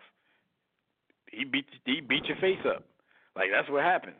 But the helmet, yeah, I get it. A step over I get the line. it. I get it. He used it as a weapon, but I, and I would have loved to see that. I, I, I would love to see him like drop the helmet different. and just pummel that dude. I look at things just for different, trying to act like, tough. Because they're football players. Like, I hold football players in a whole different, like, I put them in a whole different box, right or wrong. Like, I'm not shocked by their brutality and their like their their their animal instincts. Like, these dudes are no, all, mean, yeah, all all all. I've had a couple of football you know player saying? friends, and they're not really pleasant to be around because that is how they act yeah, like all the they, time. They, like, they dudes that's like too touchy-feely, always want like, you know what I'm saying? Yeah, always want like to wrestle. Just, like, even when like, it's not even football. when it's not that kind of aggression, like if they laughing, he got to grab you to laugh because they just used to like. Yeah, yeah. Yo, like, exactly. Cat, they cat, just used to being rough. To pound, like, shake their hand. They're trying to say anything. They want to break your arm off. Dude, I just said, what's They are like, unpleasant to be around, man. They've been trained to be aggressive all their lives. Very unpleasant. Yeah, like, yo, been uber aggressive. So it's like, I, I hold them in a whole, I put them in a whole different box, so it's not shocking to me, man. It's just the whole yeah. situation, like, and I get it. We grown men want to wrestle and slap box and shit. Like, we got to get, man. we got to get pieces about, like, everything. But I'm like, yo, it happened. It is what it is. Like, you know, I understand how it came back up today, but but at the same time, man, like, it's not shocking to me. Um, I'm surprised it didn't happen more. Yeah. All right, let me, let's go to the phone line because we got some more on this because some more stuff came out later in the week that we got to address real quick. But homie Tobias been waiting on the line. He about to curse y'all out, even though he's going to say my name. What's up, Tobias? I just got here, Tobias. I was in the street with Stephen A. Smith. I just got here, man. Wasn't me, man. B. Austin on the boards. Hey, all this bloviating y'all doing, man. What's going on, man? Uh, uh, man, what's, what's up, up with man? you? Hey, uh, how come hey, how come they come on saying no roll damn time, man? What's up? Why why your why your whole hey. what's up, man? hey, it's it's hey, I don't know if that hey, I gotta say this real quick. I gotta say this, man. First, this we got a bunch of black folks defending Myles Garrett, despite the fact that he even said that, hey, I don't care if white folks call me the N word. He's still defending him, like, yeah. bruh, the dude's a coon. Speak, yeah. Speaking of that, we will get to that in a yeah, minute, he mag- too. he mega, he yeah. mega Myles. He mega He, play, he played yeah. himself saying that. All lives is, matter, it, Myles. It sounds sound like five-year-olds talking about, hey, he started it. Hey, if a guy swings on me at a bar with his fist, that don't mean I have to pull my knife out. Uh, you know, you swing on the back. If all he had to do was swing on with his fist, he would have been all right. And for what they were showing with Rudolph, that's just a fine. Right, you get fined for that. You don't get four-game suspensions for that. So my thing is, yes, you can say he was wrong, he started it, but that doesn't mean you got to go swinging your helmet out there. And plus, Garrett has a history of dirty play this year. And so that factors in as well. He's pretty much the uh, the, the, the big word saying that, because a lot of the people I saw said, no, you know, Garrett, he ain't got, you know, he – they said he he a pretty good dude. He hadn't have he hadn't gotten in trouble for anything. I'm like, have y'all watched the dude? Like, dude get a lot of personal fouls. like he's like the new, he's on his way to being like the new Ndamukong Suh. So, but like I said, you don't get like Jim, like Jimmy alluded to though. You kind of don't get as good as he is without being like a trained aggressor. Yeah. Like this is what he's yeah. been all his life. It, it, And, and, and here's the crazy part about it. They got a game set Sunday, and, we're, and they're still talking about this. How about you talk about your opponent? That's something that's killing me right now. Talk about your opponent. What happened, happened. Yeah. Be like Belichick. I don't know who they play this week. They, I think they play Cincinnati. Be on Cincinnati. How about that? yeah. yeah. I mean, it's a big deal when your best player, because he probably is their best player, is out for the. No, night. he is. He's definitely the best player. yeah, like I mean, yeah, okay. yeah, the best you know, player is out it, for the season. It, I don't think it's going to go out the next they season. For. I, I think at the end of the season he's going to have a little meeting, or at the or at the beginning of training camp or something. Yeah. They're going to have a little meeting with Goodell, and they're going to reinstate him. I think everything will be cool unless what he did in his appeal comes back to bite him. Um, what Jimmy and I were talking about earlier, he tried to he, he said in his appeal yesterday that Mason Rudolph said some racial slurs to him, and that really set the whole situation off. Now, Tobias, you're in the chat group with us. You, we yeah. were all we were wondering where this was last Friday, and I'm not talking to people listening. I'm not talking about we were wondering today where it was last Friday. Last Friday, we were in the chat group talking about, okay, when is Myles Garrett going to tell these people that, you know, he called him the N-word or something? Because that's our go-to, and I'm not ashamed of that. Yep. Like, that's our go-to. If, if we're in trouble, you got to try it. But trying it almost a week later, when after the game, you know, you were very apologetic. You were like, uh, what was he, he said something. He sounded real articulate in, in his apology, saying that was on me, and I kind of lost my cool and, and all of that kind of stuff. And then I guess when you when you made your appeal, maybe they were sitting in there and, and nothing was working. He, know he, was and he just decided to just throw it up against the wall. Jimmy said he threw his draw forward at the wrong time. No, he didn't know he was going to catch all. He was going to lose all them game checks. That's what it was. Yeah, no, he saw all them no, game he, checks. He was like, "Yo, I got to pull the N word out on this." He said, "I made a mistake. I lost my cool. It's going to come back to hurt our team. The guys who jumped in the scrum, I appreciate my teammates having my back, but it shouldn't have gotten that far. That's on me." And you know what? At some point, if, if he really called you something like that. Which, which you know, with us, you don't really have to call us that. That's just our defense me- mechanism sometimes. Sometimes we're just going to say that because a lot of people are like, oh, oh, that happened. All right, forgiven. Yeah. I understand. It, it, but a week later, also, he tried to play that card? Here's the thing also, and Rudolph's also hey, and Rudolph's kind of open about being Team MAGA. I don't care if you are. That's your political belief. You have a right to do that as a citizen to vote whoever you want to vote for, you know. Uh, but people want to try to use that. But Garrett, but the thing is, though, when they show that play, people want to do the still photos. Actually, the tackle Myles Garrett made on Mason Rudolph hitting him after the play was kind of like a dirty play as well, because it was a screen pass at the end of the game. And Myles Garrett was kind of roughing him up also. But they don't want to talk about that. It's like people want to twist the narrative. But he can't go off saying, hey, he called me the N-word. And when he said a year ago that, hey, yeah, if, if black people could say it, everybody should be able to say it. So why did, why does it piss you off now when it pissed you off last year? Well, last year, cause I, I, because I did some extra research into that, and he was kind of all over the place um, yeah. when he was talking about that. Because at some point, because basically he was upset at black people for being upset that people called him that. But then when asked, he said, no, I wouldn't want anybody to call me that, but I just he, – he was basically just wanting things to be equal. If we can say it, it then they should be able to say it. So it's like, how can you have that out there? And it was a big deal when it happened, and you think a week later, like, you can use that as a defense. Well, the N F L basically told him F O H. Um, his suspension has been upheld. Uh, Pouncey's suspension went down uh, to two games. And I still don't know what Mason Rudolph's fine is, but I, but I heard that he is going to be fined. So... Hey, um, hey, can, can, I, can I bring this up about Tua real? Can I bring this up about Tua real quick? Uh, Who's that? Nah, nah, you talk about the Class C? Hey, we already know light-skinned Fred got his own thing to say, right? We already know he's a sports guy. He's a pundit. Here's the thing, guys. Here's the thing. If this was the fourth quarter or late in the third, I'd be like, all right. It was the first half. Everybody except for the name of, hey, this ain't Kawhi Leonard or Ja Morant who want to do load management. It's the first half. But people said, oh, th- see, Tua doesn't have a howler, so we all know that, right? He's a timing player, accuracy, and all that. He he missed two weeks before that L S U game, and he was rusty as hell that first half. So you mean to tell me, oh, we'll pull him early. Don't play him the next week. Oh, yeah, and then we'll go to Auburn like everything's okay against that great defense. It's, sometimes it's just ball. If it's the first half, it's ball. And C J Mosley had the same injury Tua had in college, and he turned out to be a pretty good player himself right now in this league. So I hope the best for him. And I'm kind of glad he's not going to go to a dumpster fire at the Tampa Bay Buccaneers. He'll go to a stable organization finally, hopefully. No, you know, I, I, I just I, I found it I, I found it kind of funny that people were saying that kind of stuff, like, you know, Nick Saban, this is your fault and all that kind of stuff. I'm like, it was the first half.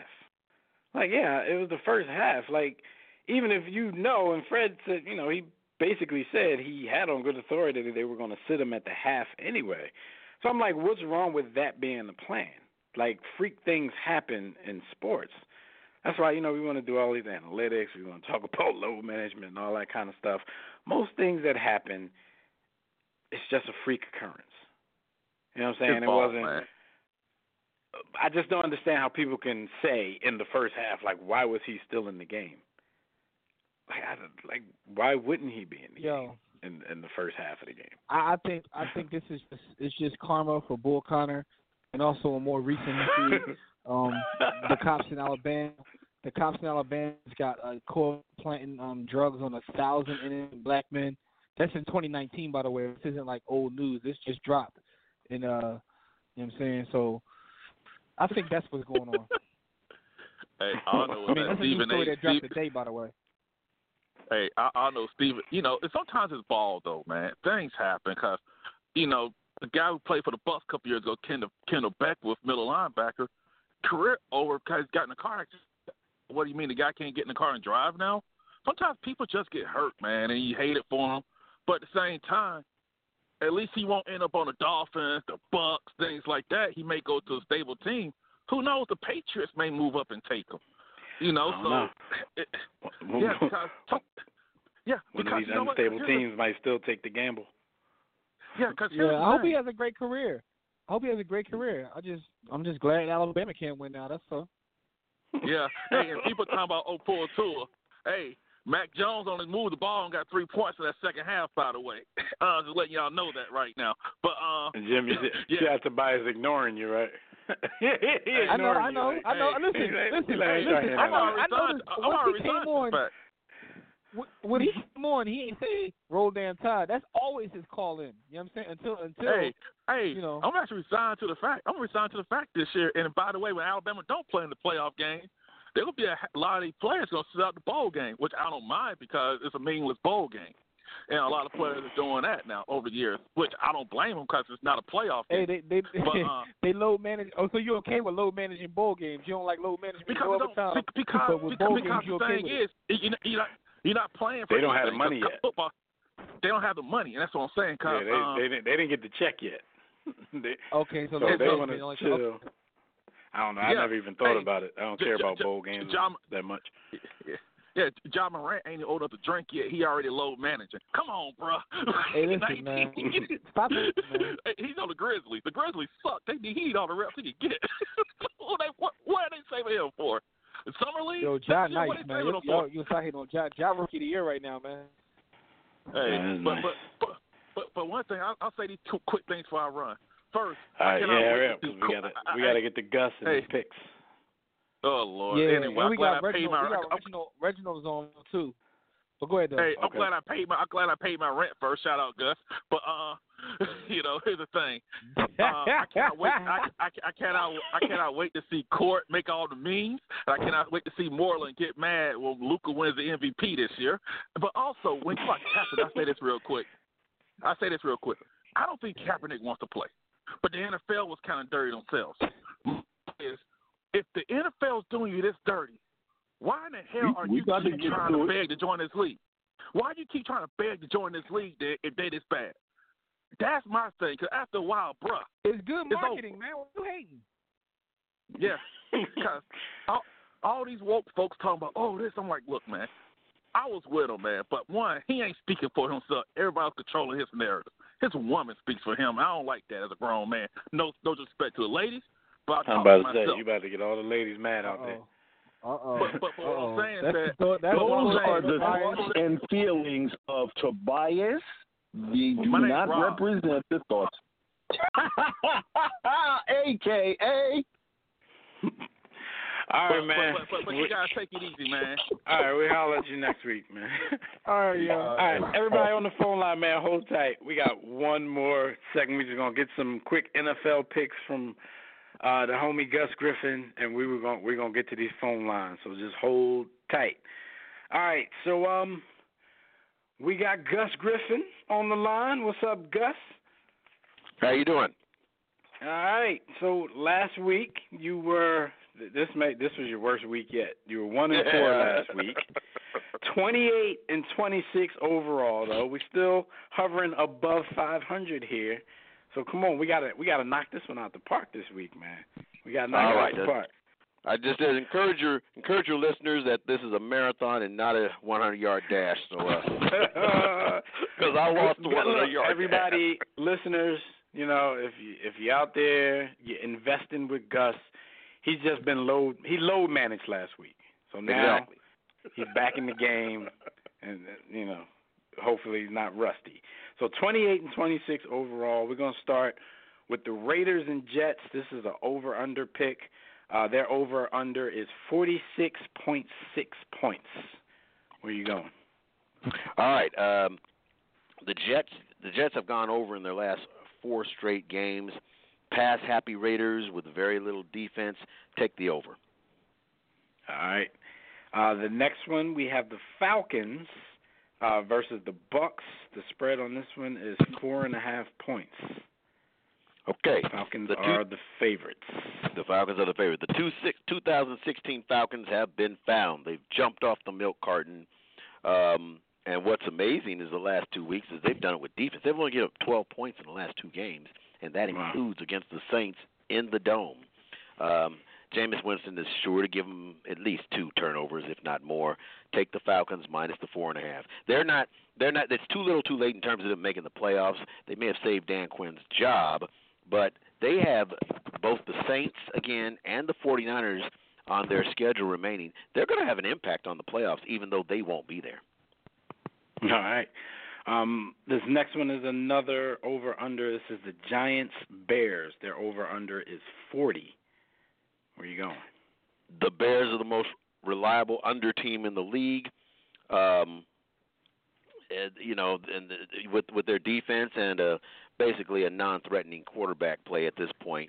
The Giants, when they've played any defense of note, they're always in the teens, no more than that. So I'm taking the under. All right, under forty on that one. We have the Panthers at New Orleans. Panthers are ten-point dogs in this one.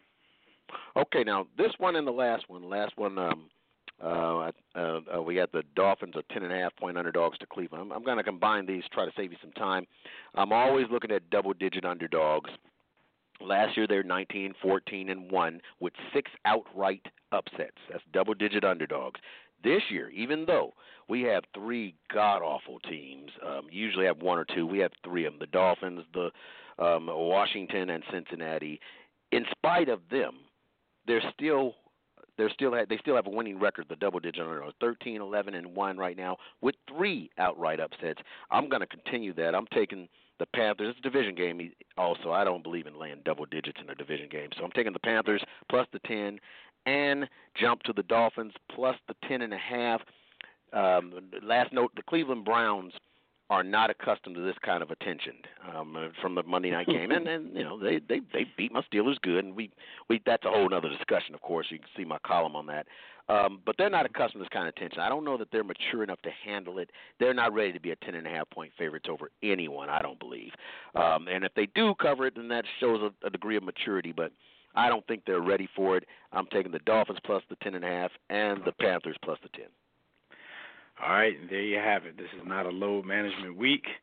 Go out there, get your investments together.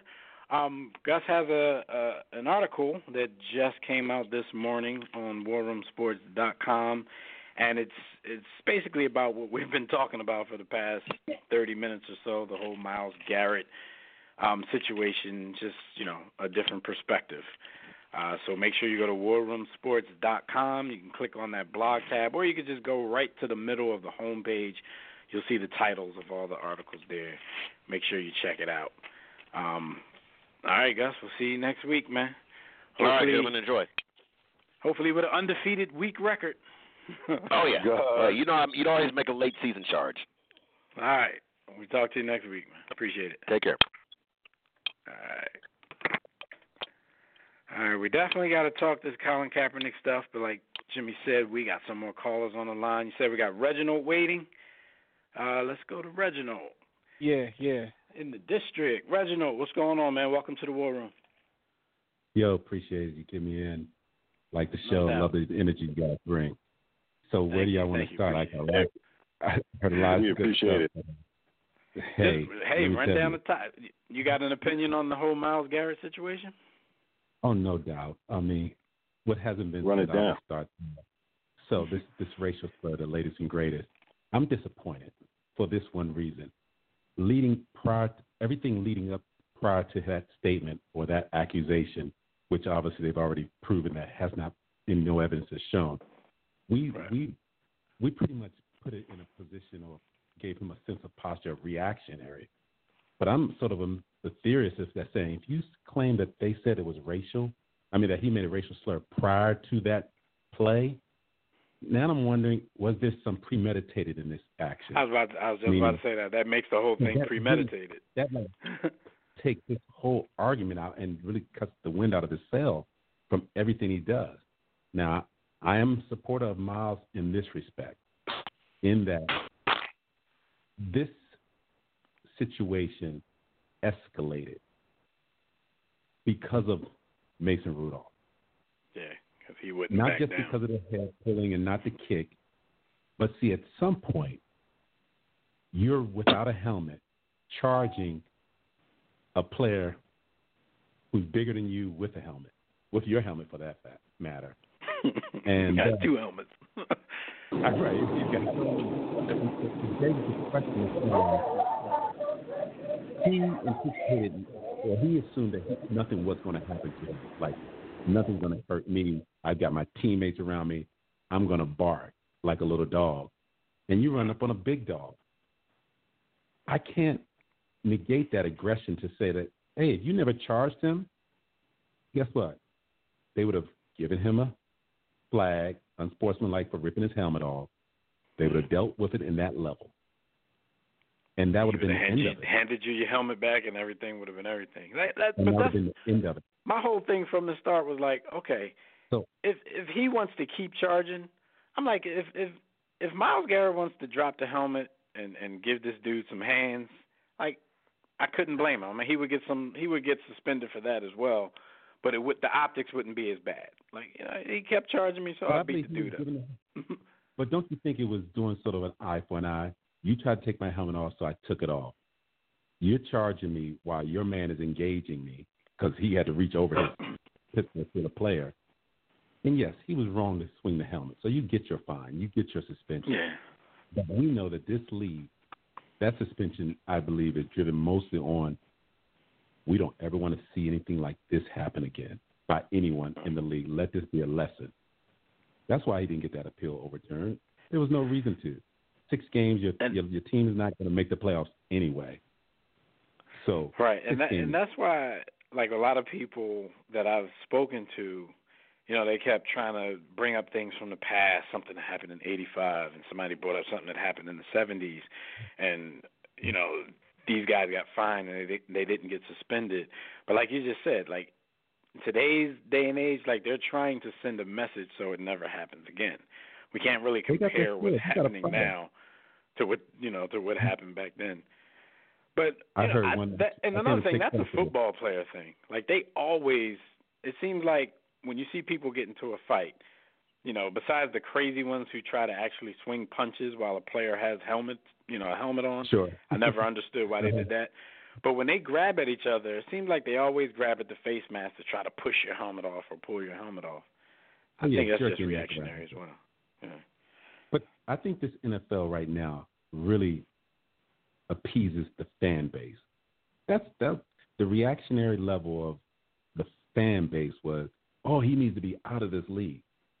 I think they take a little bit of that into consideration because there's a there's a rule already in place for removal of a helmet. There's a fine for it. I mean, I'm not a fan of Mason getting only a thirty-five thousand dollars fine, because I think you asked how much was his fine. I think it should have been one game, because I thought thirty-five was just not enough because of the parts that he played in it. And then yeah, to reduce to reduce Pouncey's down from three to two, I'm not in favor of that, because I believe that he went above and beyond, being that Myles Garrett already had the other dude on top of him, and he was punching and he got a kick in. And kicking him. Yeah. he, was, he, right. he got a few kicks in so there I as well. He was justified.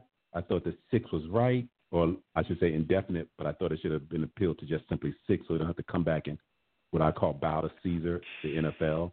But uh, truly, I think Mason should have gotten one game. I think um, – because I can't see it going past, you know, the six that ends this season. I agree. Unless somebody tries to but be he, petty because of, you know, him bringing up the whole racial thing in his appeal. Yeah. But he's got but, to but, come but, back to the league office and ask right. for it. For real, see, that's yeah. the part. But that's all. Shit, that's all. They're just gonna they're gonna test minute. his level of remorse, you know, once that happens, and he should be fine. But you still gotta come in. All right, real quick, what's your um, what's your thoughts on the whole Kaepernick situation from this past weekend? I'm gonna tell you right now, Kaepernick is a N F L starting quarterback. It's because of right. this whole scenario. The devil's in the details. Those who've got the football I Q understand what Kaepernick, Kaepernick was dealing with. The short-term notice, the lack of knowledge of receivers, the audible, as I call it, which good quarterbacks do. He he has a platform. He has a. He's already said he has integrity. That's not something compromisable. Those who question that he wasn't, he doesn't really want to play. I ask you, then why is he staying in football quarterback shape for three years? Because he can't use that skill anywhere else. He's not entertained any offers to go to this new X F L or, you know, the Canadian League. It's always been about the N F L, and I believe that he accomplished actually what he did by cutting out the middleman. Um, I come from a business mindset, and that's this. The N F L has never put together a player pro day, if you want to call it that. So being that they had no skin in the game other than the ulterior motive of trying to get the signature of him for a no trying to get the waiver signed, lawsuit waiver, which is unconst- um, uncharacteristic. They're like, in the business world, we look at it as a hiring agency. They have no skin in the game because they will not be the one doing the hiring. They're not the ones who will have to pay him. But a hiring agency will go to you, the employee, and identify your strengths and weaknesses and sell it to your employer or potential employer.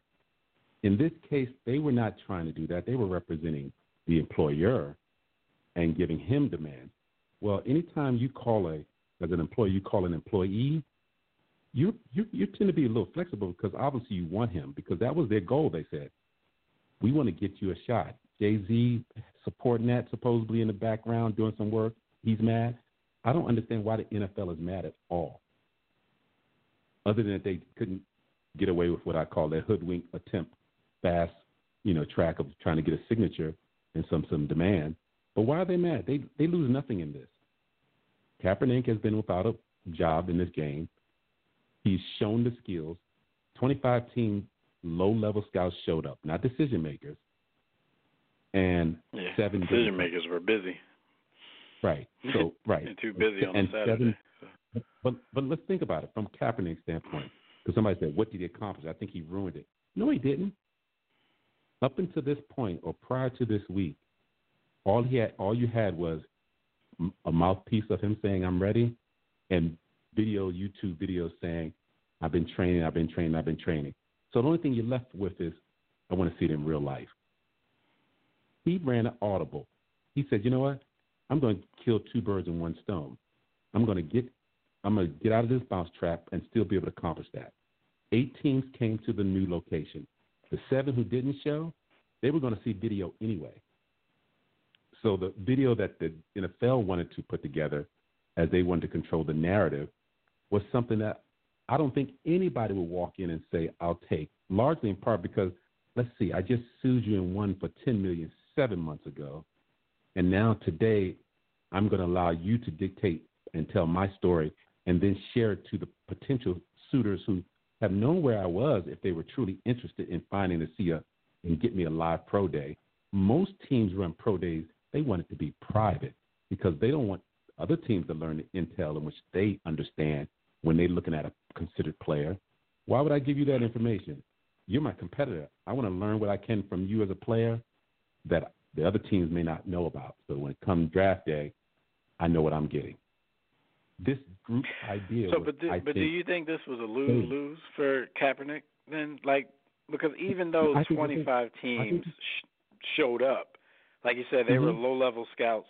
Like, are these mm-hmm. teams just saving face? Like, we'll send somebody so they can, you know, he can't say we didn't give him a chance. Like, so we'll we'll never, we'll never get the answer. But I'm a, I'm gonna go with what I call leading leading the leading statements that lend myself to the jury of that this was a farce. The league called Kaepernick. Then they called the teams to show up. They picked a day before game day after the trade deadline.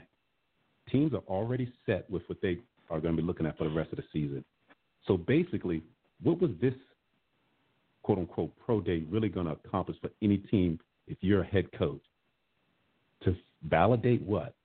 I believe that there was a off-the-record conversation that said, look, guys, we got an agenda. We don't want to be sued for this whole collusion idea. I need y'all guys to send somebody. And for the greater the shield, we got an owners union led by Mister Jerry Jones, and he's got a lot of influence. And he said, let's get some boys on over there. Send your low-level guy, costs nothing. Then because he moves the – then they drop to him the letter or the, the condition of contract the night of, and all of a sudden you see all these terms of expectation. You don't know who he's throwing to, which is key. You don't know what program he's had to throw and run and show. I'm like this. He accomplished that because everyone got to see it under his structure. You can go to get the video. It was live. Everyone had it. You may not have yeah, saw it. We watched firsthand, it. But eight, eight teams found a way to get there. And those who didn't stay, what, you can't pay the change ticket fees for your organization on a flight? You were a low-level scout. You weren't essential. So why weren't they there? They were told yeah. to pack up. They were like caught in their feelings because they wasn't able to accomplish the scouts that was really set up. Which was second to get string that scouts was probably off at college games that day. So, right. Yeah, of course. Yeah, it, it was this a lot of all, up, all about stuff signature. Going on. We're going to get into it. A whole sham set up for one thing, to get him to sign on that dotted line. And they thought, when they keep saying, if Kaepernick really wanted to take a shot, this was his one shot.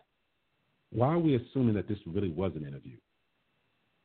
I mean, we're talking about, we're putting all the onus on trying to resolve this one issue, which we know was all about a politicizing of him kneeling. You didn't really think he couldn't play.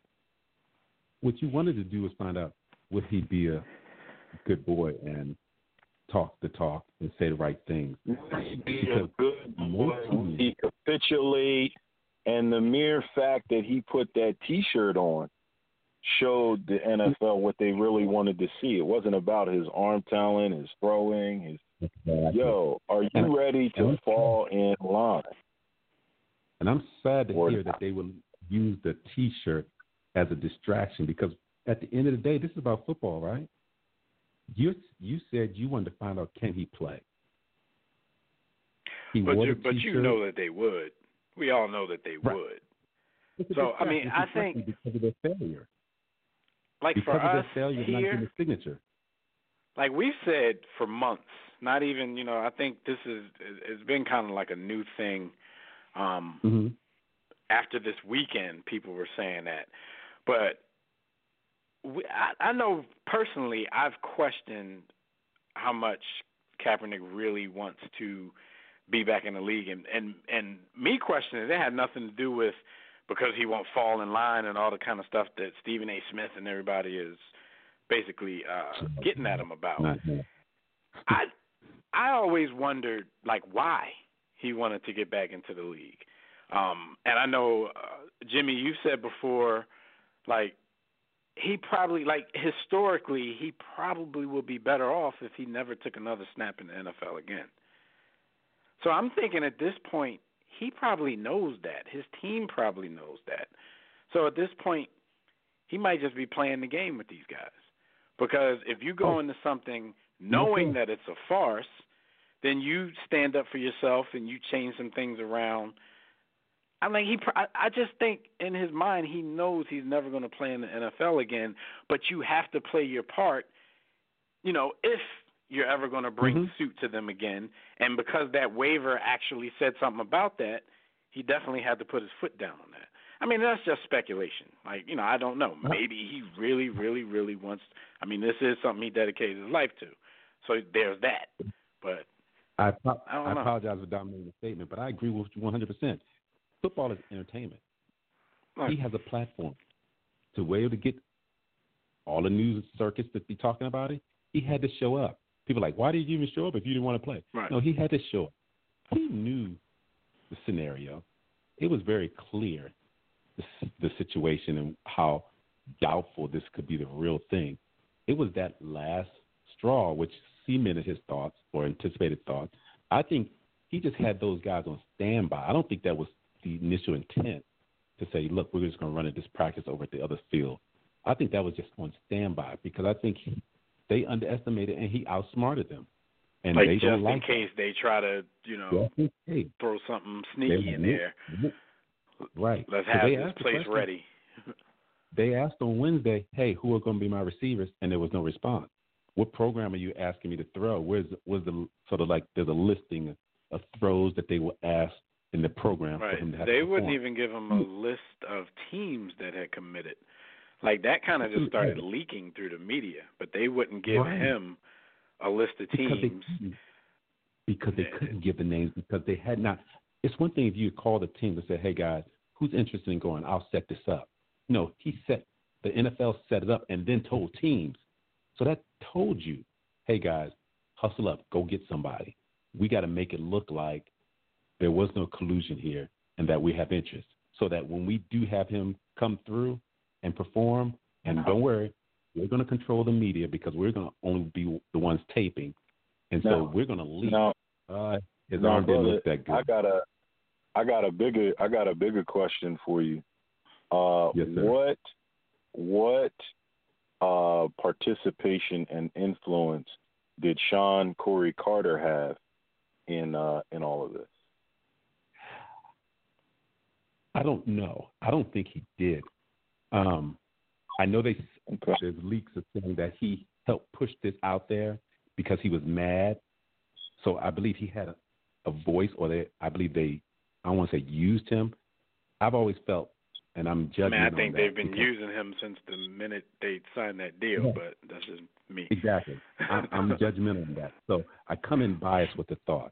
But the fact to hear him say he was disappointed in Kaepernick, I'm scratching my head saying, why are you disappointed? Again, you don't have any skin in this game other than you wanted to look like Jehovah, that is the Savior. Mm-hmm. So other than that, you find that your position is nothing but of a, a high-paid prom, high-paid pawn for the N F L. So you're really there for a check because you're not an influencer. Those guys didn't bring you in to say, we're going to listen to you. You're an advisor. And they're going to say, okay, we'll take your idea, but on our terms. Because there's no possible way you're telling me, Jay-Z, that you said, look, I'm not going to call Kaepernick and tell him about this situation and say, look, I'm going to get you a deal. What are you looking for? Play a mediator. Corroborate something. I mean, collaborate something that shows that, look, Kaepernick, we gave you a few things. You got to give us a few things. It was all dictated to him, and at their on their time, out of the gate. Hey, we want you there Saturday. We need two hours for you to get back to it. He said, "Well, can we do it the following Saturday?" Kaepernick's in New York. Why is it in Atlanta? Yeah, and there's so many optics that you can look at. They're like, no, this is your once and only shot. Why and the, the N F L why the offices urgency? Are in New York.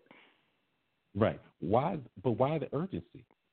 I'm like, let's let's take a central location where all the teams could possibly reach a two-hour or direct flight, whether it be Dallas, whether it be somewhere in the Midwest, but mm-hmm. down in the southern right hemisphere, and you got him. You gave him four days. You call him on a Tuesday, say, got to be there Saturday, and you don't get a. Why the urgency? We're past it again. We're the two days past the trade deadline. Teams have decided what they're going to do for the rest of their season. They've decided what moves or they won't make and are resting on this is our plan for the rest of the year. So there's really no action on getting him anywhere. I think plan B was they were going to put him on a – they were going to take a team like Miami. I think that was a team that they were leaking that might be interested. What? Right. Is he going to be on the bench? Is he going to be a starter? Are you going to, is he going to get a real shake? How many weeks would it take for him to get to know the playbook and be able to get on the field? Come on. They want to oh, go. Miami, Miami wouldn't have worked either because wow, the fans would have fans would have run him out of town because of the Castro shirt from a few years ago. So that wasn't going to work. Wanted, they wanted that signature because right now, as it stands right now, he's accomplished having eight teams see him live and can't no longer say he can't. And I think actually one low-level scout mentioned, yo, he still got it. His arm is as good as it was. So good as it ever, good on. As it ever was. Man, ex- excellent, brother. Excellent point, man. Excellent point. Great perspective. No doubt. And Reg, we, we gotta go, but yo, yeah, we appreciate the I'm, call. Man, Reg, this, this this is a, one of our better calls, man. Reg, make sure you call in and keep up with us every week, man. It's a good I was about to say, Reg, your, your call basically turned into a segment. You were like a guest.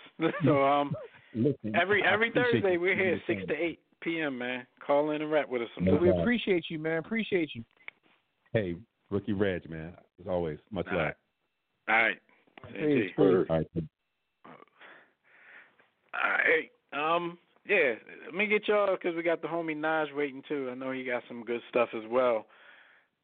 I mean, what did you guys oh, think man, of the whole like, thing?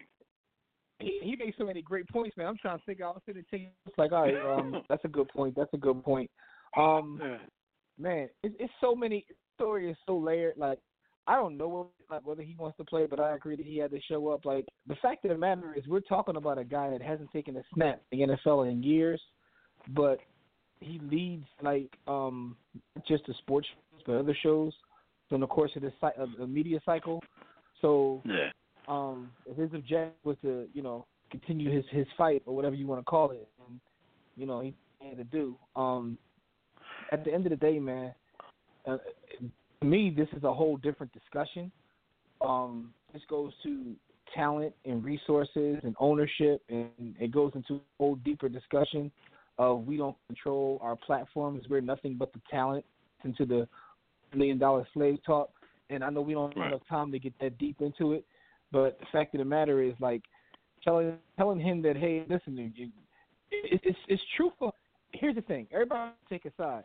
Either you on the, the – Stephen A. side or you're on the Eric Reid side, when the fact of the matter is uh, both of them make valid points, and sometimes both people can be true, even though it seems like they're the opposite thing, because it's all a matter yeah. of, it's all a matter of perspective, man. It's a matter of perspective. Um, but That's I would funny, never though, tell Jim, someone, that you say that, because the whole Stephen uh-huh. A. thing, like, I don't think he necessarily took us. I think it's kind of unfair, with especially what black people are doing to Stephen A., Um, you know, we've I mean, had our jokes in the streets, though, man. In the past. You know what I'm saying? He be in these streets. Yeah, definitely in the streets, and he gonna see T L about what he said earlier. But uh, you saw, you saw the very moment in his face when his heart yo, was broken. T L said, "Max was yo, is blacker than you." Trying to put some hot grease on and be all that. You see what T L said to Stephen A. Smith? Huh? Yeah, he fried him. I heard about it. I didn't see it live. I heard about it. Yeah. I mean, I mean, he, he backed T up, T O up after that. It looked like T O might have a little regret that he said that, because he might have realized, like, yeah, you know, it, that's too far. Like what they accused him for with Donovan already. That was black on black crime. But no, but everybody's quick to do that these days, and I, I've already noted that on several episodes about different things. Like Stephen A. First of all, has been, you know, supportive of Kaepernick through most of this stuff. I think. Where he gets frustrated because I, you know, I listen to these clips. See, where he gets frustrated, it's stuff that we've even said before, like Kaepernick doesn't really speak much for himself, so we don't really know. Like, we're supporting him, but we don't know. Like, if you're leading, we're not we're not really sure what you're expecting from us, because a lot of this has morphed into like Kaepernick versus the N F L. Like, people are mad because Kaepernick doesn't have a job. Like, I can't remember the last time we actually heard anything about the fact that, you know, the reason why Kaepernick kneeled in the first place. Like, that's been on the back burner for a long time. People are basically mad because Kaepernick doesn't have a job, and he doesn't speak that much. So we really don't know where his head is, what he really wants to do, what he wants us to do as his supporters. So the whole Stephen A. thing, oh. it's like I know, these days I you can't thing, have you, you can't support somebody and have any logical self-thinking moments where you're, you know, where you're questioning something. You just have to blindly support. Yeah, if you don't, like you, it's like you you're all kinds all of coons, like, you're all kinds so, of sellouts. And, so it's it's like it's it's it's man, it's it's a lot of history in that too. It's sort of like um, like don't don't don't argue in front of the company, right? But that's yeah. that's his platform, but it's not really his platform, which is why I said this is a whole different, deeper discussion. Because at the end of the day, you you, you are literally using like oppressor. Like, Eric Reid uses the term often, oppressing him, and they're the oppressor. Like, he uses these terms, but you want to work for the oppressor. Some, you know, I always like, got bars for Eric Reid. Eric Reid is the most the confusing oppressor? figure in this whole thing. Yo, he's more, he's, yeah. he's angrier than everybody, but you collect I, the check. Here's the thing, though. I think his heart is yeah. in the right place, but I don't even know. Like, I, and and it's just like. People want to people want to take things absolutes for one, and they don't want to they don't they don't want to deal with context and nuance, because nothing is is in black and white. This whole scenario on any angle, mm-hmm. any way you look at it. I mean, the N F L is, at the end of the day, right, is an organization. It's a it's a private entity. It's a large organization. It's billions and billions of money, and at the end of the day, when we talk about business. A business is in it, is, it exists a thing, which is to make profits. So right. if they're able to make profits without dealing with this, that's what they're going to do. Fact of the matter is, when I say we, I'm talking about the culture doesn't own its own platforms, although we are the talent in pretty much almost anything that has to do with sports, entertainment, but we don't have this ownership, so we end up begging our quote-unquote oppressors for jobs. On one hand, you know, they they oppressing me, they're my oppressor. Then on the other hand, yo, I want to I want to work. Come on, man, like I, you know. And I get it, you, but th- this is not an meritoc- like this is not a meritocracy. It's like you had the talent to play.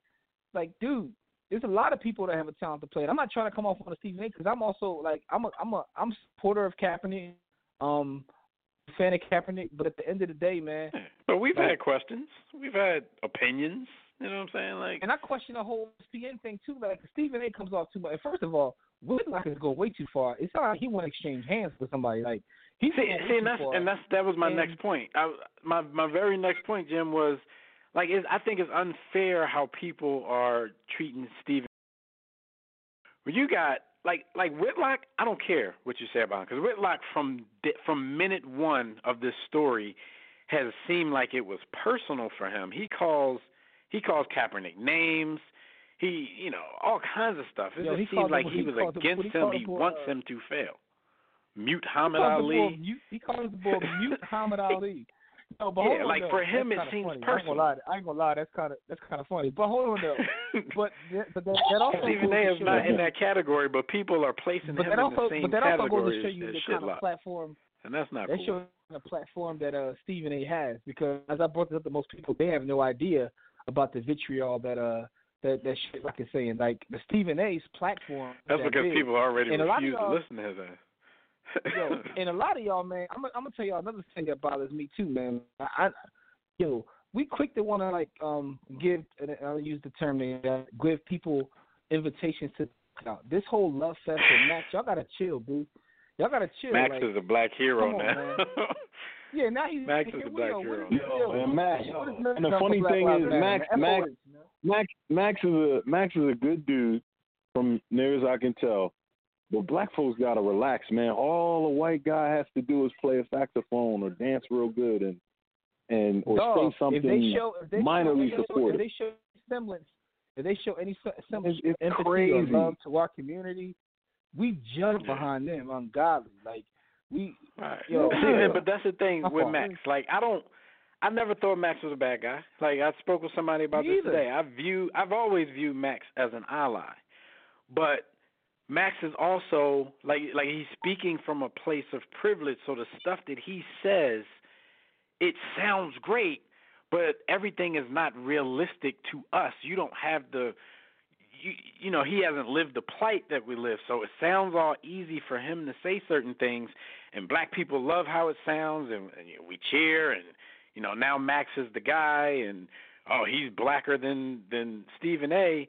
But Stephen A. was basically, a, a lot of these arguments, he's just trying to give Max a perspective of reality, of how difficult it is, how we always have to be better than them to get stuff equal to them. And here's my thing, but, man. You know, people, and I, say I don't know. Someone I, I just think Max, Max has work. doubled down on the the black love recently just because he sees how people are. He loves getting, he loves getting the yeah, love. I think, I think he's doing it at the expense of, of his co-host. He always, and that's kind of not cool. Wanted, he always wanted to be a member of Wu-Tang, but that's either here nor there. Like, I, and Yo, he got a rap. He got a rap this, album, right? Yeah, I know. Nah, this nah, also was, comes from someone. This comes from someone who is a fan of his.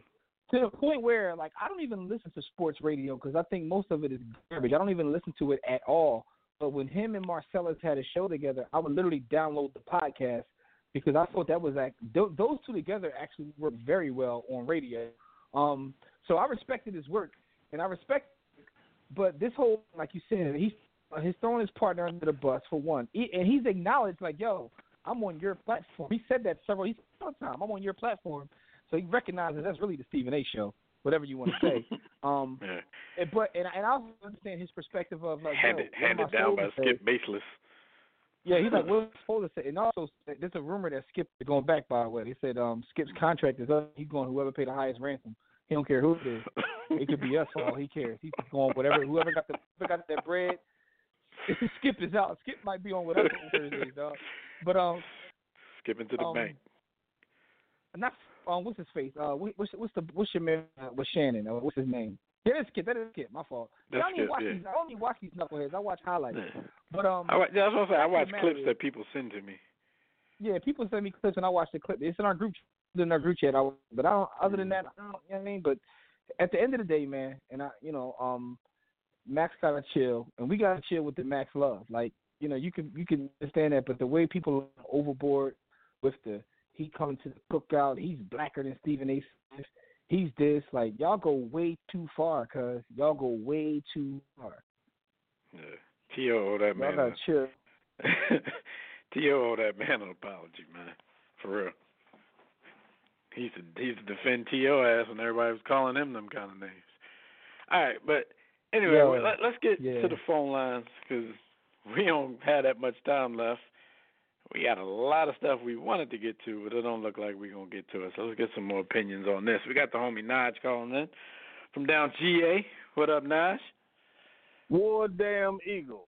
Yeah, I got bars for a few people being on hold lately, a little more mean.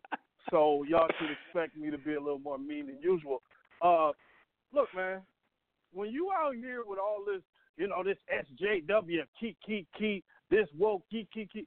thirty years from now, you're going to look at, and realize you were taking the positions of what was entrenched racial hierarchy and oppression. So, I mean, I know that sounds a little Eric Reid-ish, but when I hear black folks using that language, my eyebrow raises a bit, and I like to listen a little more intently because I, I start to realize you're usually hearing somebody who would uh, enjoy a boot with a fork and a knife.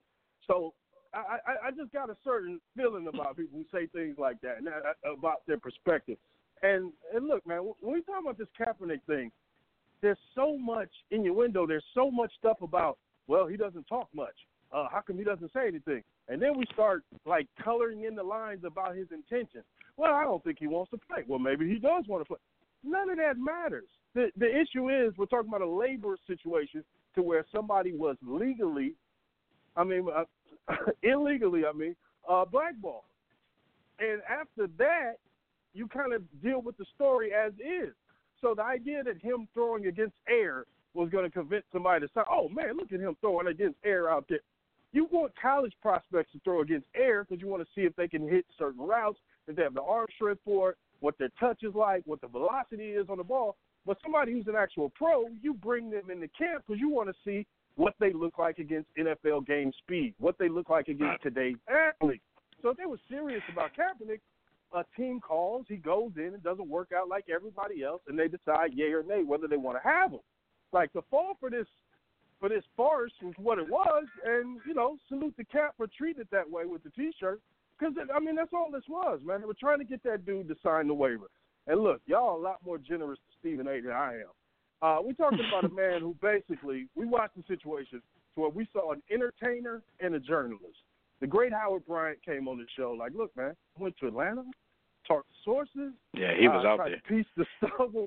Piece he was out there tweeting with a dead phone. All right, and my man is out here just yelling out, you know, just loud opinions as usual. It's entertaining, but it's not informative.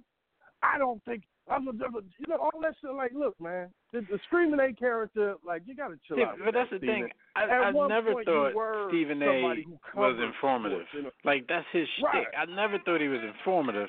I just think people are, I just think y'all going a little hard on him with the with the blackness comments and all that kind of stuff.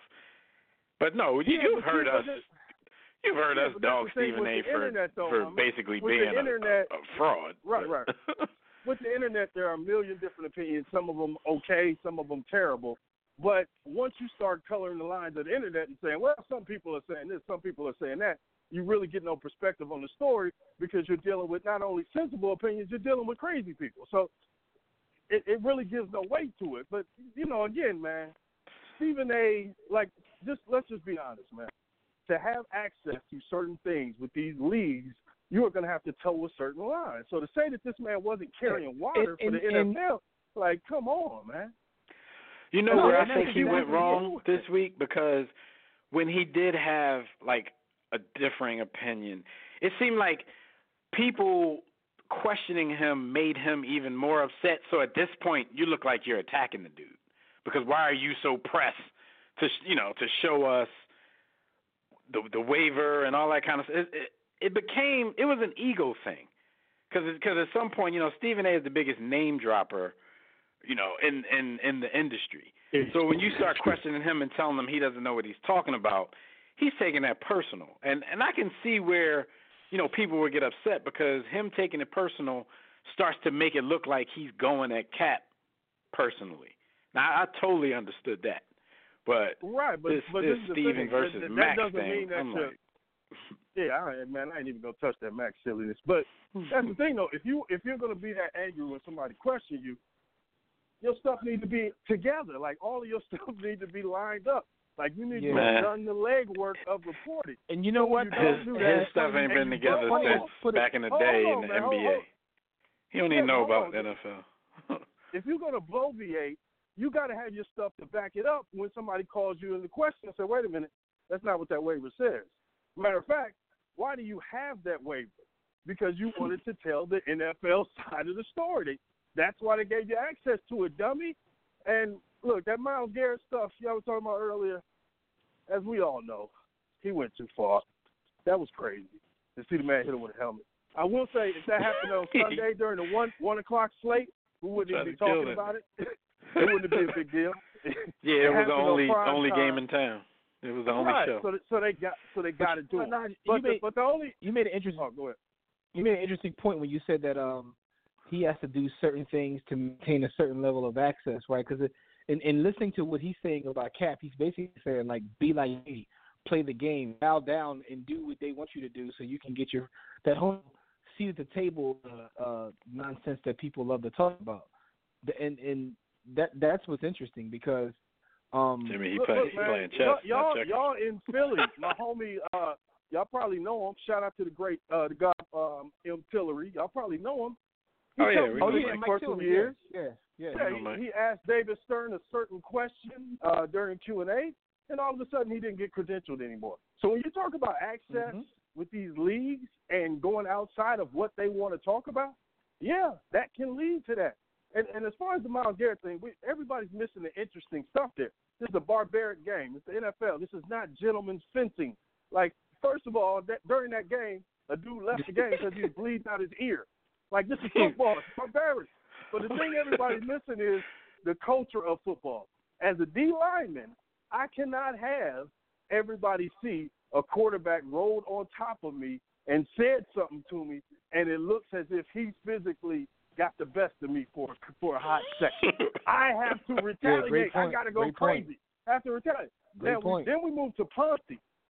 As Pounce, look, Pouncey had to kick, bite, damn near Hulk Hogan leg drop. He had to do everything because, look, you can't hit my quarterback with a helmet.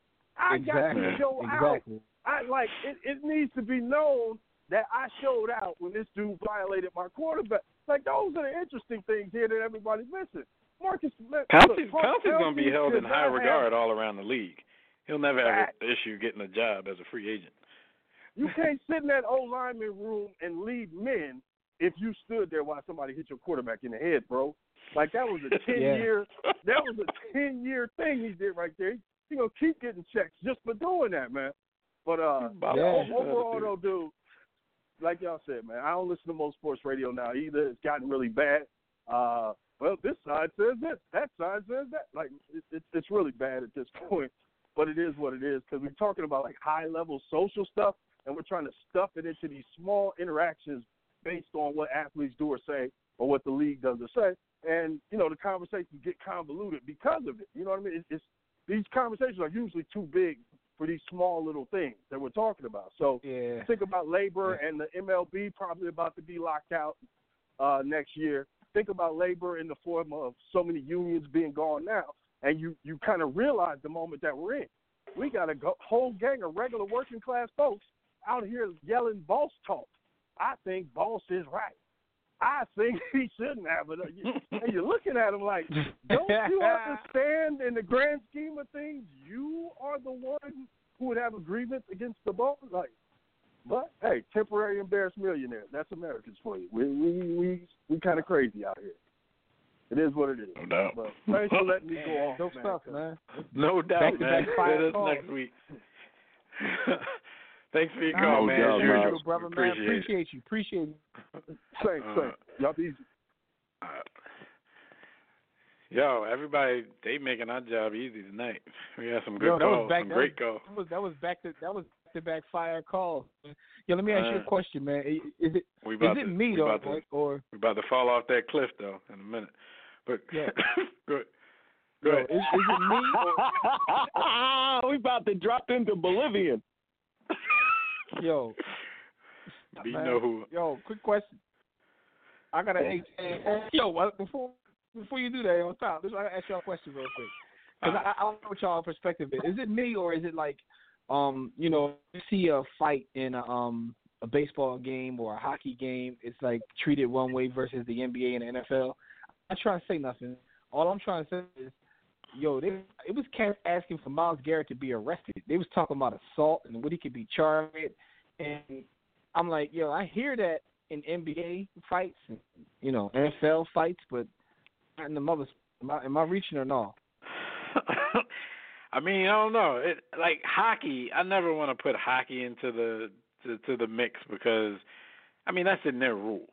Like, you can get down, but you're gonna get a penalty. You know, at the end of it. So, but I don't know. Baseball, I think it's I think I think the games they play in baseball are real dangerous.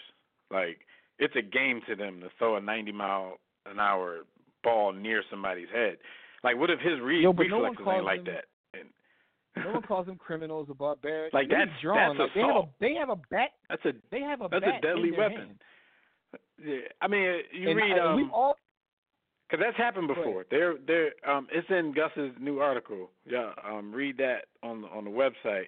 And it was talking about this. It was way back, this baseball player. Um, I think somebody threw at him, and he ran out there with the bat. Um, I couldn't get from the store if he actually hit the dude, but I think he hit him with his bat. Yo, I don't really know what happened to him, but it was it, way the back ball, in the, day. The ball was getting ready to, remember the ball was getting ready to rush the pitch? He, like, turned around and first he, like, kicked the uh, catcher. I know y'all seen that clip. You know he, what, like, though? He, like, drop-kicked the catcher first. That's a smart move, though, because you know every time you do that, the catcher is usually right behind you. So as soon yeah, as you yeah, cock yeah. back to hit around. the pitcher, the catcher going to sneak you. So if you already he got turned, that in your mind, like, that's just that's yeah, good. He turned around and he turned around. He turned around and kicked the ball like uh, Shawn Michaels did Marty Jannetty for those who watch. If, he, if that was a basketball player, I, I would say he had good court awareness. You know, he know his surroundings. He know what's going on. Like just turn yeah, around, man. like anyway, you just start rushing the pitch and you just turn around and and. Rudy Tomjanovich, the, the catcher. Shout out to Kermit. Um, yeah, we, we had a whole lot of stuff we want to talk about. Like I said, we had some great calls, so we let everybody rock tonight, man. Just a couple of things, and we got to talk about some of this later because it's a lot of context and, and stuff that goes into some of this stuff. But um, all right, the, the quote of the week, man, it was, was something from – Luka Doncic, the newest N B A Hall of Famer. He said, "Today when I slept, the nap, I dreamed I was going to score sixteen in the first quarter. Then I scored seventeen. So I was like, dreams don't come true." That was Luka, you know, in the first quarter of his forty-two point triple-double. And the next game, he followed it up with a thirty-plus point triple-double. And the talking heads are going crazy. I heard somebody on talk radio this morning ask his co-host, dead serious, is is Luka Doncic going to be a top twenty player of all time when it's all said and done? Like, yo, let him finish year two. He nice, but let him finish. Like, calm down. Um, shout out to LeBron James for the stat of the week. LeBron is the first player to record a triple-double against every team in the N B A. A um, little bit of context to this. Actually, Russ almost accomplished this first. On October twenty-eighth, he was one assist shy of a triple-double against the O K C Thunder. This, for, for you know, this is a little easier when you switch teams. Like Magic Johnson would have done it, but he never switched teams. So the only team Magic hasn't gotten a triple-double against is the Los Angeles Lakers. The only team Larry Bird never got a triple-double against is the Boston Celtics because these dudes never switched teams. So this was basically – back in those days when superstars generally stayed with the same team, this was kind of impossible. So, but, you know, shout out to the dudes, you know, LeBron, Russ, who should do it in his rematch against O K C. You know, people switch teams these days, so you, you can do stuff like this. But it's a hell of an accomplishment to score a triple-double against the whole damn league. It's a hell of an accomplishment. Um, Carmelo is back. Yeah. Shout out to Melo. Yeah. People dogging him already because he, he, he back a, out here um, pissing off. He's pissing off all the analytic cats back here. Shout out to Melo. He be out here with his negative purr, missing shots, doing what he do. that's, but that's my man, and he's where he belongs. I don't care what none of y'all say. Hey Melo, yo, Melo's the fakest deep quotes ever on I G. Melo got a chill on I G, man. He like an I G shot with them fake deep quotes, but that's either here oh. or there. We was going to drop in the Bolivian, but the bull hung up, so. All right. Oh, uh, You're going to shift the whole – going to shift the whole show. But um, uh, what else? Uh, today in sports history, uh, eleven twenty-one seventy-three, Pete Rose wins the uh, N L M V P with the Cincinnati Reds. It's a damn shame Pete Rose still ain't in the hall. Um, and eleven twenty-one nineteen eighty-two, the N F L resumed its season following a fifty-seven day player strike. Um, according Yo, to Richard um, Sherman, another, get your popcorn ready because that's going to happen history, again.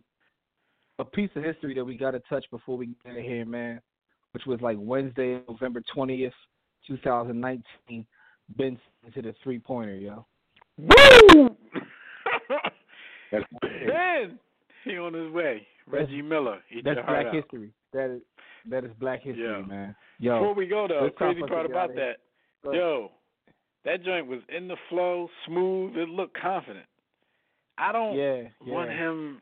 Don't veer out your lane. I don't want you to start doing that all the time. But you gotta yo, do something back you gotta there. Chill now, keep the defense right now, he leads the league in, he leads the league in three point percentage. He's a hundred percent from the three, yeah. from three. So and don't don't shoot no more. the Sixers are undefeated in games where Ben Simmons hit the three. three. That's your real status. Yeah. Let's get the hell out of here. There you go. There you go. Let's get out of here. Gotta get out of here. Brothers and sisters for joining us for another briefing in the War Room. Shout out to everybody in the chat room, Facebook. Anybody who uh, got through, shout out to Reggie for uh, getting through, um, you know, via social media, then called in. And, you know, shout out to everybody who did get in, man. Great calls tonight. People who didn't get through, we apologize. Special thanks to Fred Perdue and Gus Griffin for their segments. Tune in next week live right here on Demand. We're going to talk N F L, everything else happening in the world of sports. Probably Kaepernick again, probably, um, you know, some sort of racism or some sort of police brutality. We'll be talking about all that.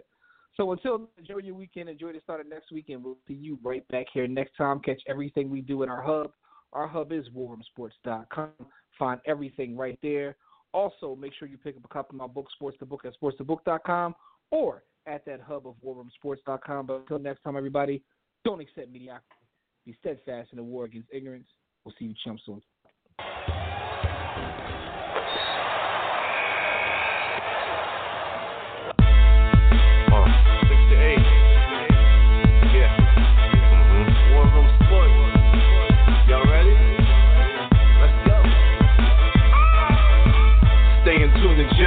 Know the blueprint. Yo. Every Thursday, six to eight, they do this. Shout out to Dev, P J, B. Austin, Doc Bay on replay. Uh. war room sports dot com. Get that mobile app. If not, dial three two three, fourteen, double oh twelve. They be going and you sensitive, then oh well. Yeah. Physical podcast, let's talk sports. Uh, Showtime like magic in the block push. Magic. Listen live, push one to join in. Rip your team or listen for your enjoyment. Hip hop dollars, pit stop and knowledge. Uh, Should be in sports credits, I ain't talking college. Five guys, no beef though. Corporate secret, but the streets know. Belafonte, I got a G-Flow. uh, K C, royalty, I'm in beast mode. Two hours, get your game up. uh, Who's the best in sports cats? You better name us. War Room Sports.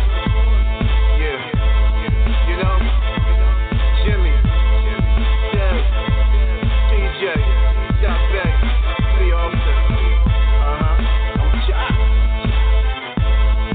Up and coming on the